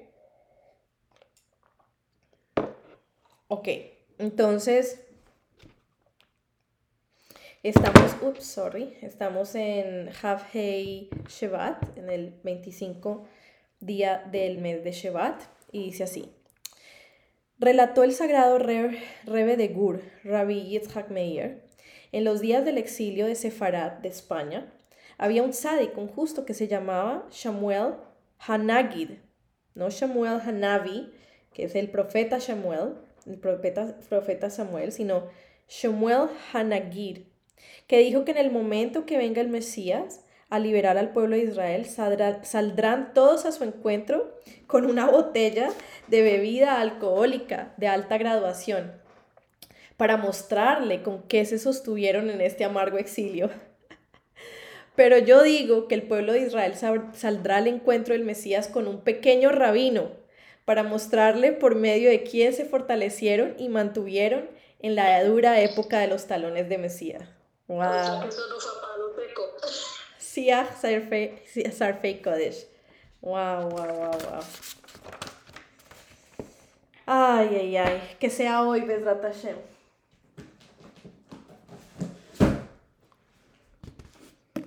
Ok.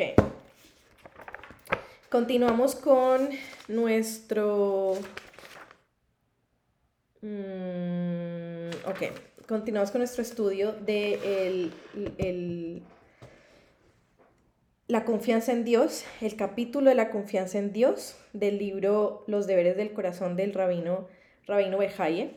Habíamos terminado diciendo que la dicha de dar la vida en aras del servicio al Creador es algo que es, puede llegar a ser recompensado en el mundo por venir. Es decir, lo dice bien bonito, que me hace, ah, incluso me hizo bien emocional ayer, decir, eh, aquel que elija dar su vida en aras del servicio al Creador en lugar de vivir rebelándose, o elija la pobreza en lugar de la riqueza, o la enfermedad en lugar de la salud, o la tribulación en lugar de la tranquilidad, o la sumisión al servicio divino y la aceptación de su decreto, tal persona merece la gracia divina de la dulzura del mundo venidero. ¿Sí?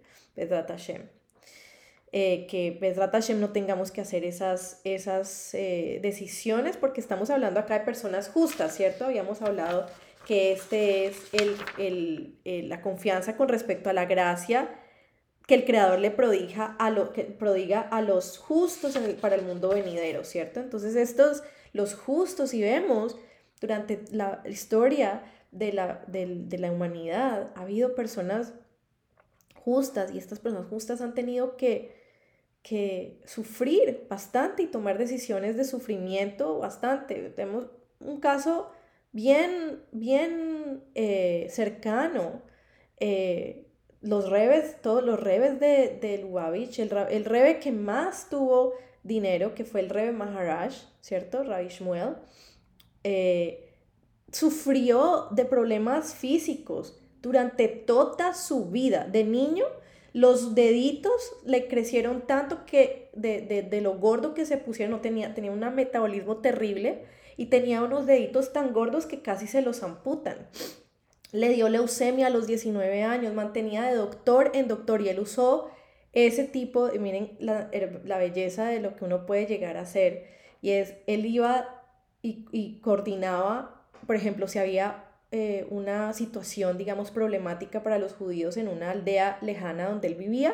Él, bien inteligente, coordinaba una cita médica con el médico de esa ciudad y mientras iba allá como una excusa para que el gobierno no lo, el gobierno del zar no lo, no lo molestara, eh, eh, atendía a, los, a las personas de, de, la ciudad y les daba brajas y hacía eh, como cosas diplomáticas para ellos, imagínense, ¿sí? Empezando por ahí, ¿ok? El que más tenía, un carruaje, tenía es que platos de oro, tenía, mejor dicho, eh, no, mejor dicho, tenía un montón de, de, de, lujos, un montón de lujos, pero era bien, bien, bien enfermito. Nuestro Rebe, nuestro Rebe sobrevivió por Groms, sobrevivió que los papás fueran exiliados a Siberia, sobrevivió que, que, que, y así todo se mantuvo firme en, el, en, el, en, la, en la Torah. Otra persona dice, no, you know, eso es muy difícil, you know, pero el Rebe, para el Rebe, Hazve Shalom, Hazve Shalom, Lehadville, eh, eh, una persona es, en común no se compara, pero así todo, esta persona justa tiene en su, ha decidido seguir el servicio divino a pesar de ser exiliados. Ellos cuántos se mudaron? Se mudaron de, de Rusia a, a Polonia. De Rusia, de entre Rusia se, se, mudaron de ciudad. Después se mudaron a Polonia. Después se mudaron a, a, a Francia. Después vinieron a América. Después no tuvieron hijos. Después el problema con los libros. O sea, e, e, estas personas tienen esa, tienen tanto tantas tribulaciones y se mantienen firmes. Entonces esto es lo que estaba hablando el rabino de Jaye eh, ya al final del capítulo cuarto. Entonces, que es la, la, gracia que estos seres que generan, generan con su servicio a Dios a pesar de todos los problemas. Y se ve, el rabino Nachman también tuvo una serie de problemas, muchísimos. El rabino Arush, me acuerdo, hace unos años, lo aleino, el, el, el, el, nieto, creo que fue mami, de pronto sabe mejor la, la, la, historia. El nieto tuvo un accidente y se murió o algo así. ¿El hijo? El hijo tuvo un accidente y murió su nieta. Y murió su nieta. Y el rabino, el rabino dijo, Baruch Hashem, me acuerdo que salió, yo me acuerdo que salió en, en video y dijo, todo lo que Hashem hace es bueno. My gosh. Eso es otro nivel y esa es la gracia que una persona ese calibre genera en Hashem para, para, para, merecer la recompensa del mundo venidero es de otro calibre. Entonces, capítulo quinto, la diferencia entre quien confía en Dios y quien no lo hace respecto del modo en que se dedican a los medios de sustento. Vamos a ver cómo es que una persona sí confía en Dios cuando, cuando, para conseguir el sustento y aquella que no confía en Dios. Entonces, dice Rabino Ajaye, en cuanto a la diferencia entre, entre alguien que confía en Dios y alguien que no lo hace, respecto del modo de emplear los medios de sustento, quiero decir que quien confía en Dios se distingue de quien no confía en Él en siete aspectos. Uno, quien confía en Dios acepta su juicio en toda situación y le agradece tanto por el bien como por el mal. Como dijo Job, el Eterno ha dado y el Eterno ha tomado, bendito sea el nombre del Eterno. Y el versículo también dice, un momento, gracia y juicio cantaré. Esto lo dice el Salmo 101.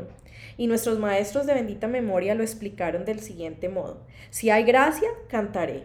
Y si hay juicio estricto, cantaré, dice el Talmud. Y ellos dijeron además, la persona está obligada a bendecir por lo malo, tal como bendice por lo bueno. Esto lo dice el tratado Brehot en el Talmud. Pero a alguien que no confía en Dios se enaltece por el bien como dice, por el bien que recibe, como dice. El malvado se enaltece por el deseo de su corazón y el vil se regocija al blasfemar al Eterno. Esto lo dice el Salmo 10. Mas se enfada con Dios por el mal, como dice, cuando está hambriento se enfada y maldice a su rey y a su Dios, dirigiéndose hacia las alturas. Se lo dice el profeta Isaías. Dos. primero, el que confía en Dios dice, si tengo dinero, bien, si no tengo dinero, bien, si tengo salud, bien, si no tengo salud, bien. Pero esto está refiriendo, de hecho, específicamente al sustento, ¿sí? Eh, y el que no, pues le dice, si me dan sustento, uy, re bien. Y si no, ah, ¿por qué Dios? Y bueno, Hasbe Shalom entra en, otras, en otro tipo de diálogo con el Eterno. Dos, el alma del que confía en Dios se encuentra en calma y su corazón permanece tranquilo frente a los decretos pues sabe que el Creador los encausa para su bien en este mundo y en el otro. Como dijo David, la paz esté sobre él. Alma mía, aguarda en calma a Dios, pues mi esperanza proviene de él. Este es del Salmo 62.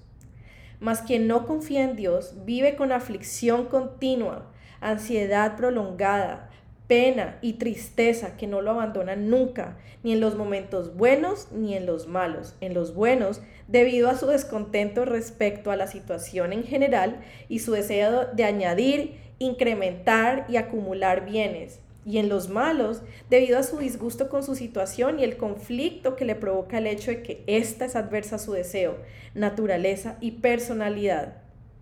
Como dijo el sabio rey Salomón, todos los días del miserable son malos, mas el optimista vive una fiesta continua. Esto lo dice Michelet. Ok, tres. Quien confía en Dios, aun si recurre a medios para obtener sus necesidades, en su corazón no se apoya en ellos, ¿sí? Acabo de leerlo en hebreo porque creo que está usando el lashon eh, de confiar, de, poner lo que estamos hablando, la confianza en Dios, ¿cierto? Vehashlishi, Vehashlishi, tres. Ki Elohim, aquel que confía en Dios, Veim itasek vesivot lo ismoch belibo alejem. No, no está usando la palabra eh, eh, confianza, sino que se apoya, se apoya en ellos. Y tampoco cree que estos son la causa de las ganancias o las pérdidas, de no ser por la voluntad del Creador. ¿Sí? Los medios, nuestro trabajo, nuestros jefes, nuestras, nuestra fuerza, nuestra inteligencia, nuestra habilidad, no, no son la causa de las ganancias o las pérdidas de no ser por la voluntad del Creador. Él, Hashem, los utiliza a efectos de, ah, perdón, perdón, perdón, él, es decir, la persona, los utiliza, utiliza esos medios a efectos de servir al Creador, quien encomendó dedicarse a los medios para poblar el mundo y embellecerlo. Cuando estos medios le generan una ganancia o lo ayudan a evitar una pérdida, le agradece únicamente a Dios y no incrementa a causa de ello su amor a los medios ni se vuelve más apegado dependiente de ellos. Al contrario, esto hace que su confianza en Dios se fortalezca y se apoye aún más en Él y no en los medios y cuando estos medios no resultaron ser útiles para él, sabe que su sustento le llegará cuando Dios lo desee y por el medio que Hashem desee. Mas esto tampoco provoca que aborrezca los medios a que, o que cese de procurarlos en aras del servicio al Creador. Mas quien no confía en Dios, se, perdón, más quien no confía en Dios, se dedica a los medios, pues confía en que estos lo ayudan sí, se, se apoya en que estos lo ayudan y lo mantienen a salvo de los perjuicios.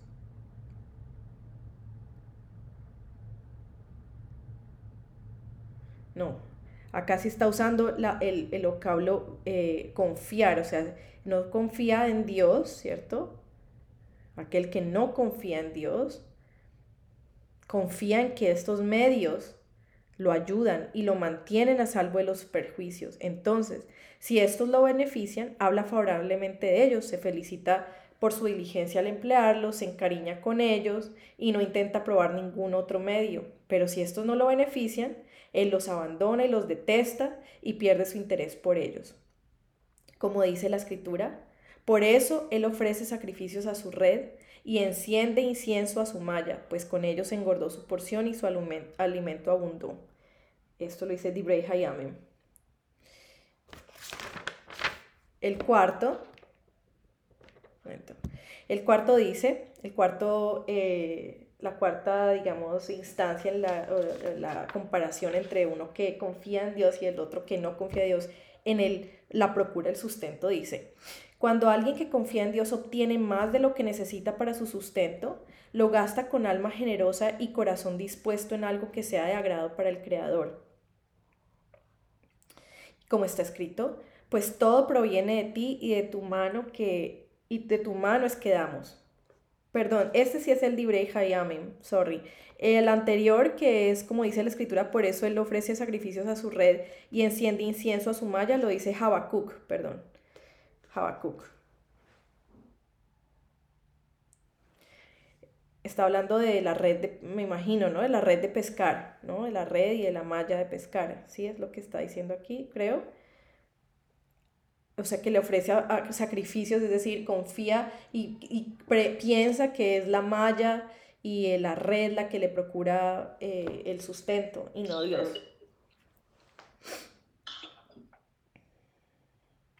Entonces dice, pues todo proviene de ti de tu mano es que te damos, libre Hayame. Pero al que no confía en Dios, le parece que el mundo y todo lo que hay en él no basta para sus provisiones y para satisfacer sus necesidades. Lo aleno.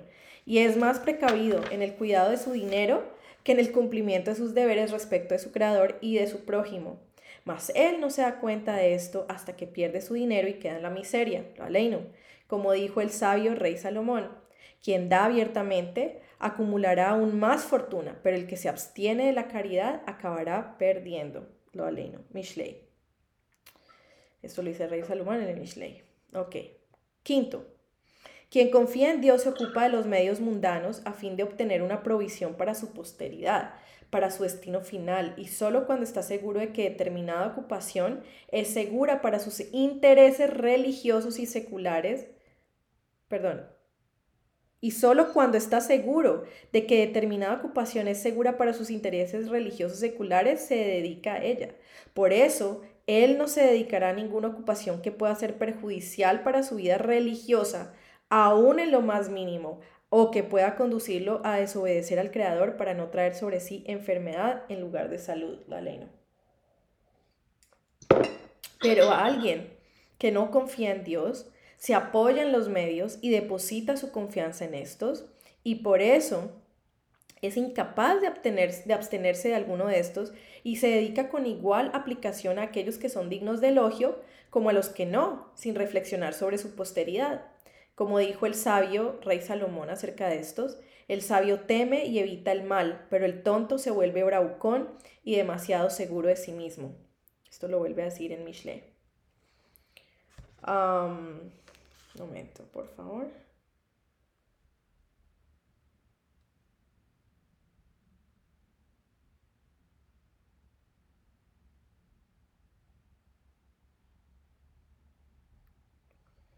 Este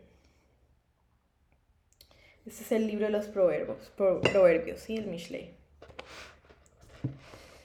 Ok. Sexto, quien confía en Dios es amado por todas las clases de personas. Todos se sienten a gusto con él, pues saben que no habrá de perjudicarlos y confían en que no se enfadará con ellos, y tampoco les despierta ningún temor respecto a sus esposas, sus hijos o su dinero. Aquí hay un pie de página que esto quiere decir que todas las personas saben que él no se comportará en forma incorrecta e indecente en ningún área.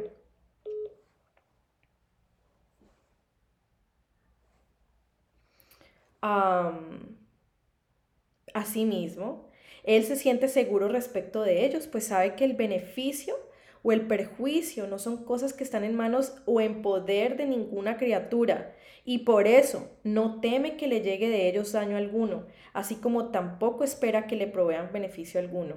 Y puesto que él se siente seguro con ellos y ellos con él, él los ama y ellos lo aman, como está escrito.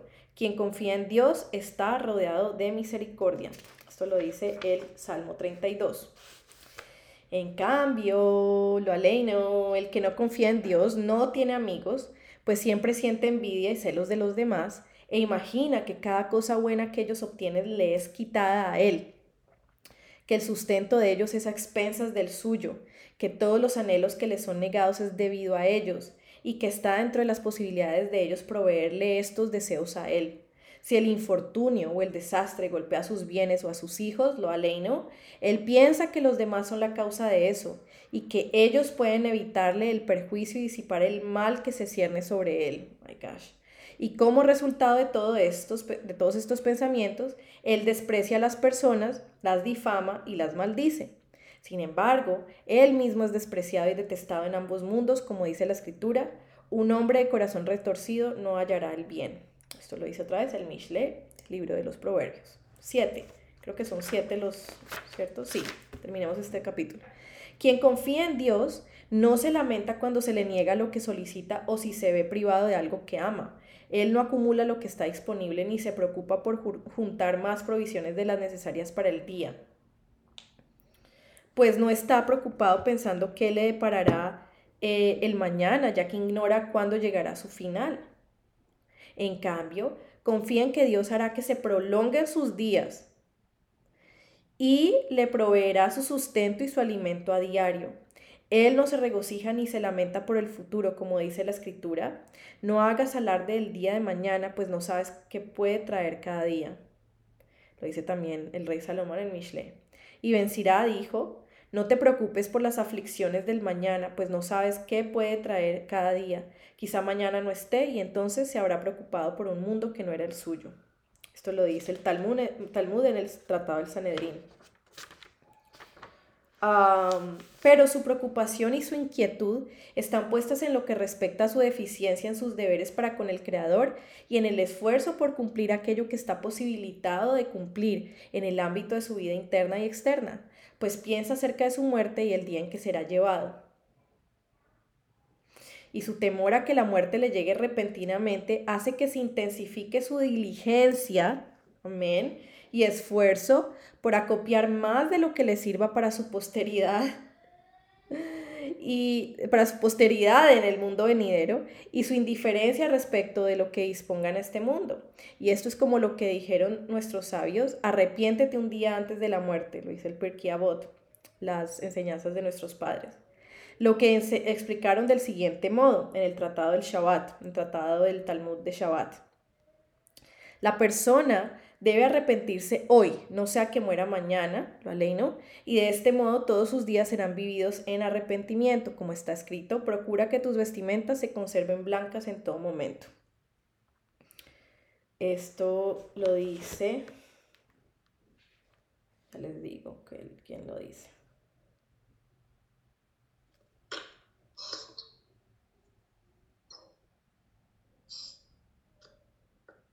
Eclesiastes, es que, es que eh, uno, no me acordaba el nombre en, en, inglés, eh, eh, en español digo. Cogelet, esto lo dice Cogelet, el rey Salomón también, en Cogelet, que es el libro de Eclesiastes. Alguien que no confía en Dios, en cambio, se lamenta excesivamente cuando los infortunios mundanos lo hostigan, cuando es privado de aquello que ama y cuando se le niega lo que desea él procura tener a mano mucha riqueza material como si estuviera salvo de la defunción y, y lo hubiera abandonado al temor a la muerte, como si sus días jamás fueran a acabarse y su vida nunca fuera a terminar. Él no considera su posteridad y se dedica a, a su mundo actual solamente.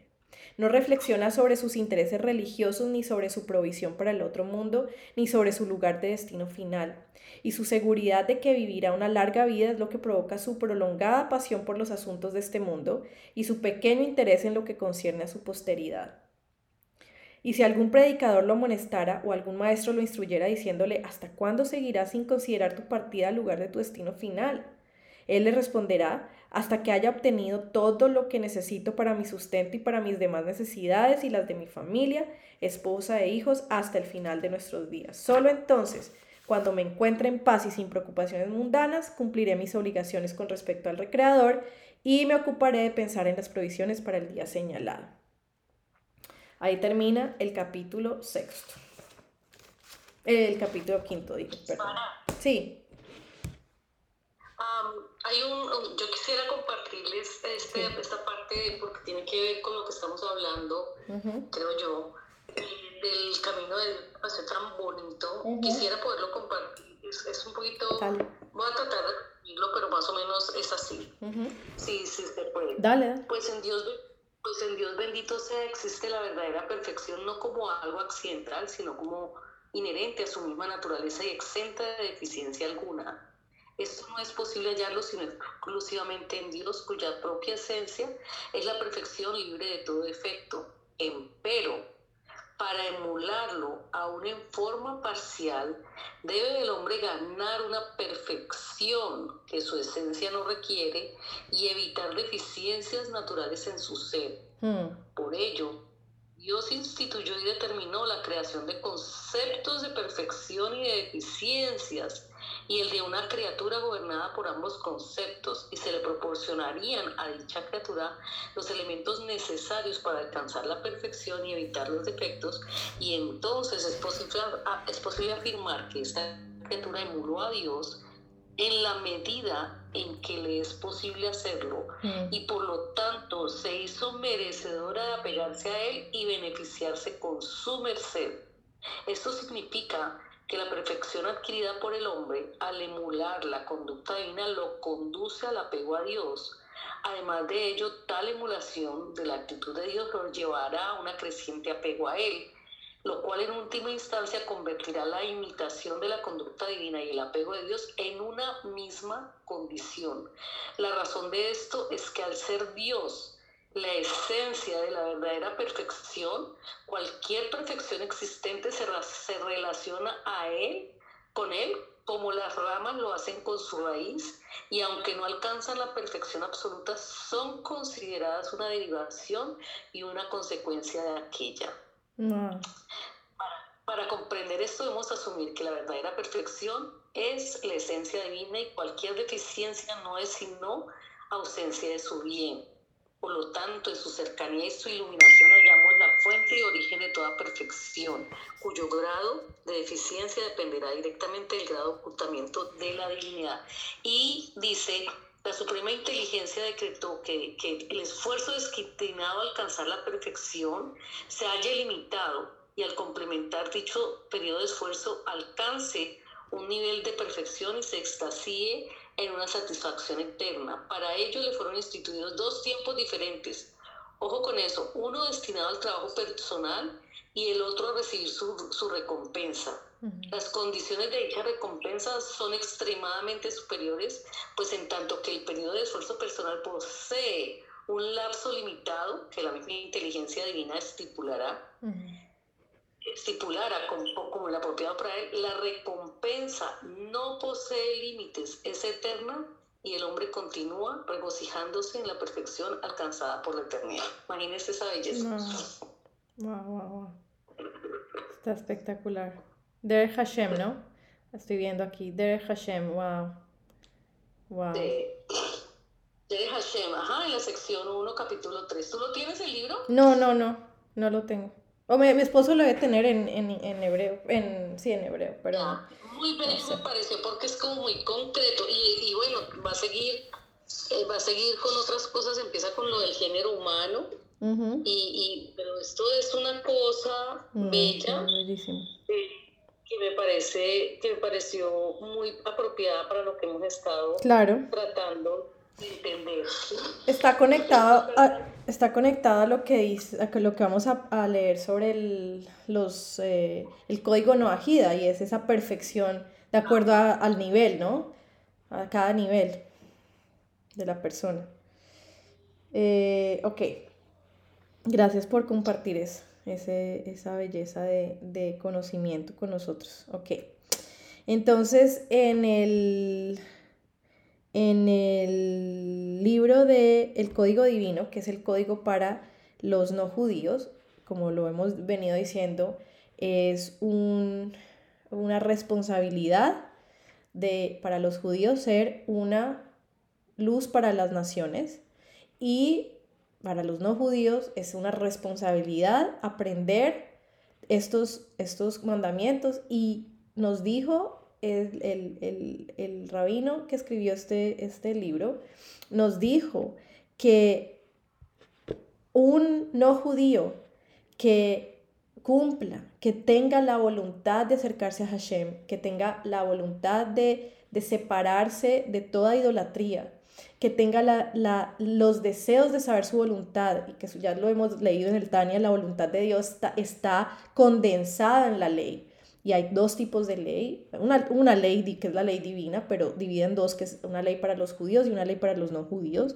Si una persona no judía quiere conocer la voluntad de Dios para, para, para, para servir a Dios como Hashem quiere que lo sirva, esa persona es considerada incluso al mismo nivel, o leímos literalmente, al mismo nivel que el sacerdote del gran templo.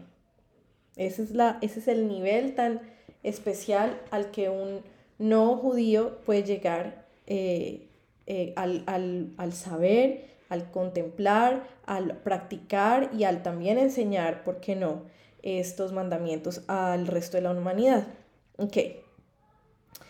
Eh, estamos en el capítulo de la, el arrepentimiento, ¿cierto? Y vamos a leer entonces, un momento, ¿dónde quedé yo? 5, en el 7, ok.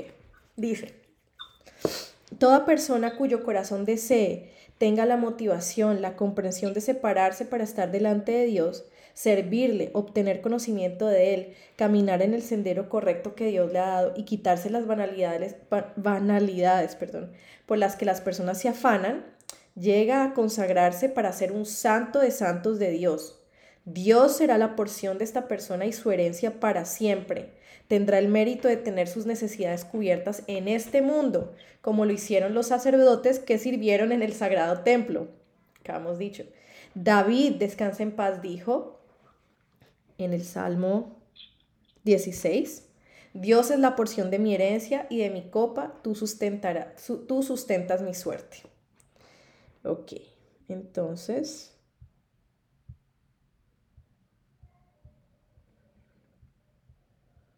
Creo que terminamos. Si no estoy mal. Estamos en los pies de página ya. Oh my gosh. Ok, hello. Terminamos. Pero esperen un momento porque no, puede ser que es que, espérense, espérense, espérense. O sea, este libro, yo les voy a decir qué pasó con este libro. Este libro,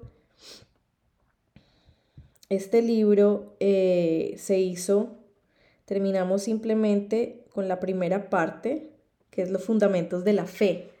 Entonces ya eh, mañana, vamos a continuar. Yo tengo la versión, es que este libro estuvo por muchos años solamente con las primeras, las primeras, eh, la primera parte que son los fundamentos de la fe para los no judíos y después si viene todo lo que es el código como tal, que es qué quiere decir amar a Dios, qué quiere decir creer en un solo Dios, qué, cree, qué quiere decir no servir idolatría, qué quiere decir, aunque Déjenme ver un momento, porque es que estoy como un poco con la no quiero decir cosas que no sean reales.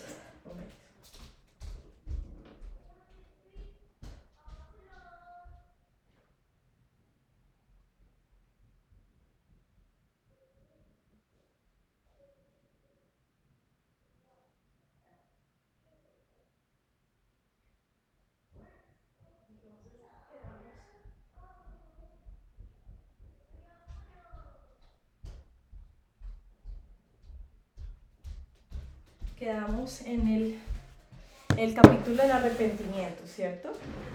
Los fundamentos de la fe. Sí, sí, sí, sí, sí.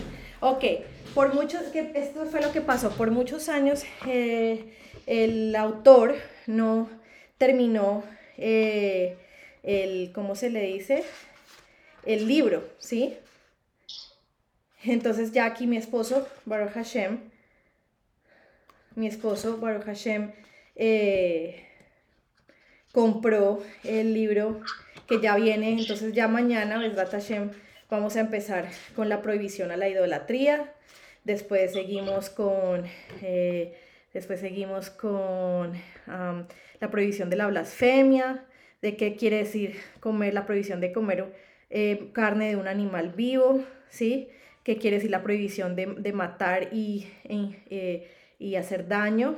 ¿Sí? Las relaciones prohibidas. Vamos a entrar ya en un, en como tal la ley. Aquí estamos hablando de los, de la, de, como, eh, un poco como los fundamentos de la fe, que quiere decir eh, seguir a Dios, que quiere decir el código, eh, cómo podemos hacer, acercarnos a Hashem a través del, si, somos, si no somos judíos, ¿sí? Entonces ya mañana, Baruch Hashem, seguimos con el código divino, ya la versión amplia que es ya como tal los mandamientos. Entonces, leamos los, eh, los nombres de las personas por las que queremos eh, ofrecer esta, esta Shiur, esta, esta, esta, es un grupo realmente de estudio. eh, una buenísima noticia que acabo de recibir es, hay una persona por la cual nosotros eh, estamos rezando y estamos eh, haciendo este estudio en, honor de esta persona, no puedo decir el nombre, pero me acaba, esa persona estaba muy mal mentalmente, una persona con problemas de adicciones, una persona, muchacho, de hecho un muchacho con problemas de adicciones, un muchacho con problemas afectivos, emocionales, y con la gracia divina eh, eh, se pudo eh, ir a un centro de rehabilitación y va, empieza hoy, hoy empieza. Entonces, para Hashem, que es muy grande, que, cuida a todas sus criaturas y que le dejas laja, Bezrat Hashem. Ok, entonces vamos a leer los nombres, vamos a pedir completa y perfecta Jabat Israel para todo el pueblo judío y todo el mundo. Brajas reveladas, Begashmes uverruchnies, materiales y espirituales, Parnasa, Verjava, Parnasa, sustento, amplitud, éxito en nuestros negocios, Hasidishenajas, o sea, alegrías jasicas, alegrías judías, alegrías de, nuestros hijos, Jisu completo, completa fortaleza y salud del cuerpo, Shalom Bais, paz matrimonial, larga vida, protección a ser en contra de todo o todos los que nos quieran hacer daño en nuestros cuerpos, mentes y almas, salud mental, Besrat Hashem emocional, salvaciones de Dios, eh, más fe para ver las, las, personas como un mensaje, como el mensaje que nos trae, nos trae Dios y no el mensajero, que nos podamos sanar en nuestra fe, en nuestra confianza, en nuestra sexualidad, que haya pureza sexual y que no se derrame más sangre, Besrat Hashem, y que podamos tener una mikva en Walnut Creek.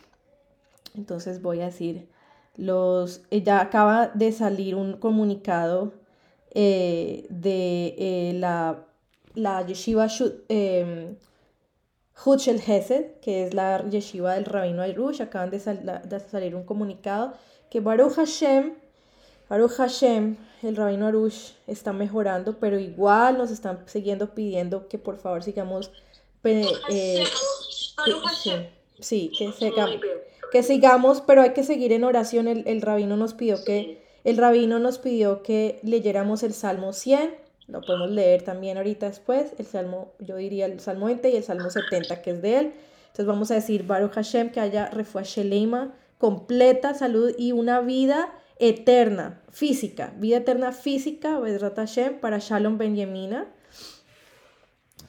y para todos nosotros. Sara Meira Batzara, Israel Aria Ben Jaya Saraita, Yosef Yitzhak Ben Sara Meira, Shmuel Ben Sara Meira, Jacob Ben Sara Meira, Menachem Mendel Ben Ilana Shalom Daber Ben Ilana Shelamis, Navarrika Basjava, Eliyahu Ben Sheina Sipora, Sania Braja Ben Sheina Sipora, Esther Miriam Ben Sheina Sipora, Hayamushka Sheina Sipora, Rubén David Ben Sheina Sipora, Sheina Sipora Batzivialea, Benjamin Shmuel Ben Aviva, Toa Geulabat Jaya Rachel, Jaim Schneur Zaman Ben Sara, Menachem Mendel Ben Rivka, El Marina, Mario Fernando Ben Bertilda Josefina, Eliezer Ben Sara, Hayasara Ita, Bat Miriam, Mirka, Minkarahul Ben Hayasara Ita, Rivka Bat Dina, Shalom Ben Hasha, Braina Bat Rivka, Menachem Mendel Ben Rivka, Shermayak Ben Rivka, Davida Ben Rivka, Maria Shahana Bat Rivka, Benjamin Efraim Ben Nehama, Maika Zeb Minkarahul, Noah Ban Minkarahul, Flor de María Flor, Ricardo Ben Marina, Javier Eduardo Ben Marina, Diana Carolina Bat Daisy, Mariana Bat Diana Carolina, Yuliviana Bat Auranelli, Laura María Clara Inés, Joseph Abraham Ben Ida Iska, Cyril Miriam Bat Deborah Malka, Jacob Baron Ben Cyril Miriam, Hayamushka Bat Cyril Miriam,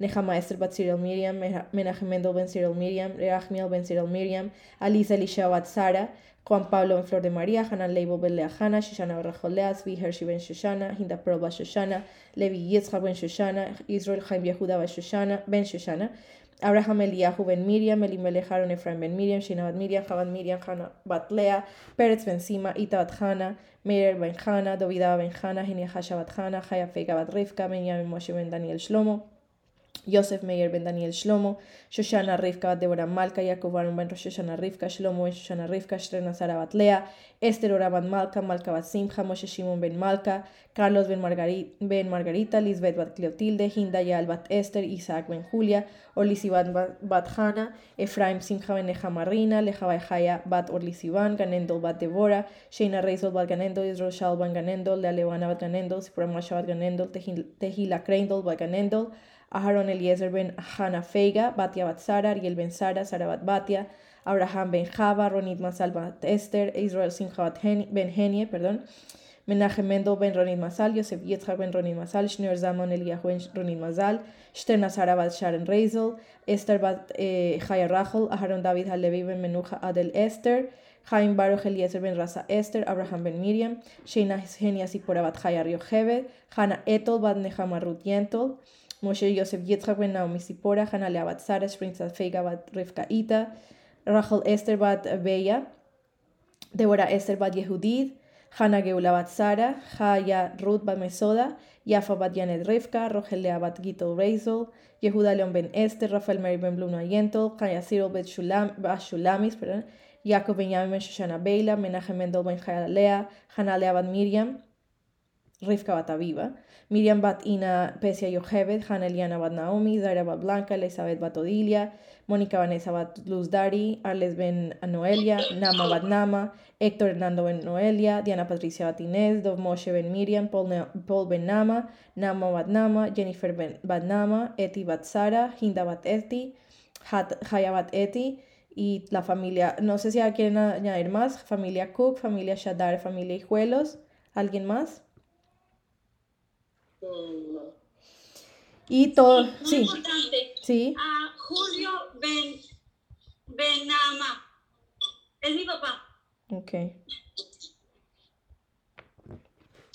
Y que todas las, Amén. Y que todas las anteriores brajas eh, se den eh, las brajas de salud, de larga vida, con salud, con prosperidad, con éxito, con alegrías y todo, más, más, más, más, una, un zivug rápido, es decir, que puedan conseguir, que puedan encontrar a su esposo, a su media, su media mitad de su, de su alma, Pesrat Hashem, rápidamente, Hana Sipora Batsara, Fega Sipora Ruth Batova Geula, Feya Hasia Batova Geula, Miriam Batema, Shterna Zara Bat Dikla Haya, Deborah Haya Bat Lea Rachel, Nusen Shloime Ben Haya Esther, Nachman Shmuel Ben Haya Esther, Adela Bat Deborah, Aviva Bat Lea, Tehila Bat Miriam. No sé si alguien más necesita eh, Besher. No. Ok. Besrat. Entonces vamos a decir el Salmo 100. Juntas, si es Bueno, empecemos con el 20. Si lo podemos decir junticas para que Dios nos, eh, nos escuche un poco más la voz más fuerte. Ok, dice Besrat Hashem que el, nuestro rabino. Ay, sorry. Espérate, espérate.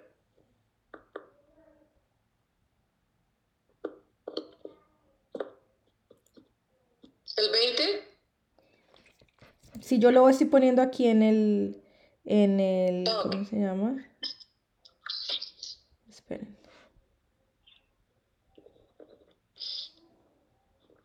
Ups.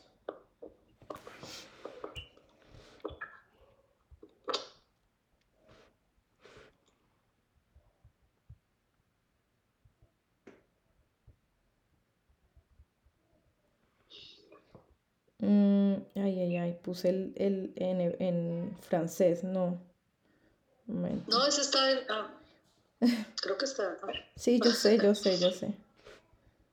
Yo sé, sino que se me salió aquí en el lugar que no es. Ok, aquí está. Entonces, voy a ponerlo aquí. Ok. Dice así todas juntas, ¿sí? Para el director del coro, un salmo por David, que Adonai te responda en el día de aflicción, que el nombre de Dios de Jacob te, te fortalezca, que Él envíe tu ayuda desde el santuario y desde Sion te se sostenga, que Él recuerde todas tus ofrendas y que siempre acepte favorablemente tus sacrificios, que Él te otorgue lo que tu corazón desea y cumpla todas tus sugerencias. Nos deleitaremos en tu salvación y en el nombre de nuestro Dios alzaremos nuestros estandartes, que Adonai cumpla todos tus deseos Ahora sé que Adonai ha salvado a su ungido, respondiéndole desde sus santos cielos con la poderosa fuerza salvadora de su diestra, algunos en carrozas y algunos en caballos, pero nosotros invocamos el nombre de Adonai nuestro Dios. Ellos se doblan y caen, pero nosotros nos levantamos y nos mantenemos firmemente erguidos. Adonai, sálvanos, que el reino responda en el día en que clamamos. Y vamos a leer el 100, que es el que nos pidió. Ah, ¿El, el, 100? Sí, el 100. El 100, ahí está, en la pantalla dice, un salmo para la ofrenda de agradecimiento. Cantad con júbilo a Adonai toda la tierra, servid a Adonai con alegría, venid ante él con regocijo. Sabed que Adonai es Dios, él nos, eh, nos ha hecho y somos suyos, su pueblo y el rebaño de su pastoreo. Franquead sus portales con gratitud, sus atrios con alabanzas. Dadle gracias a Él, bendecid su nombre, porque Adonai es bueno, su bondad es eterna y su fidelidad es por todas las generaciones. Y ahora el del rabino, que es el de capítulo 70, porque tiene cumplido 69 años. Y Besrat Hashem que podemos eh, celebrar 70. Dice así, para el director del coro por David, para hacer recordar, Dios, Ven a salvarme, Adonai, apresúrate a mi asistencia, que quienes buscan mi vida sean avergonzados y humillados, que quienes me desean daño retrocedan y sufran bochorno, que quienes dicen ajá, ajá, regresen por causa de su vergüenza, que se alegren y regocijen en ti todos los que te buscan y que quienes aman tu salvación digan siempre, sean altecido Dios, mas yo soy pobre y necesitado. Apresúrate a mí, Dios, tú eres mi ayuda y redentor, Dios, no te demores. Amén. Ok. Queridas, un feliz día, que Dios las bendiga, las proteja, las llene de muchas bendiciones reveladas de todo tipo y nos vemos mañana, Vedrata Hashem. Amén. Dios te bendiga. Dios los bendiga a todos y que tengan un feliz día. Amén, amén. Janita, feliz día. Se embolató seguro. Ok. Bye.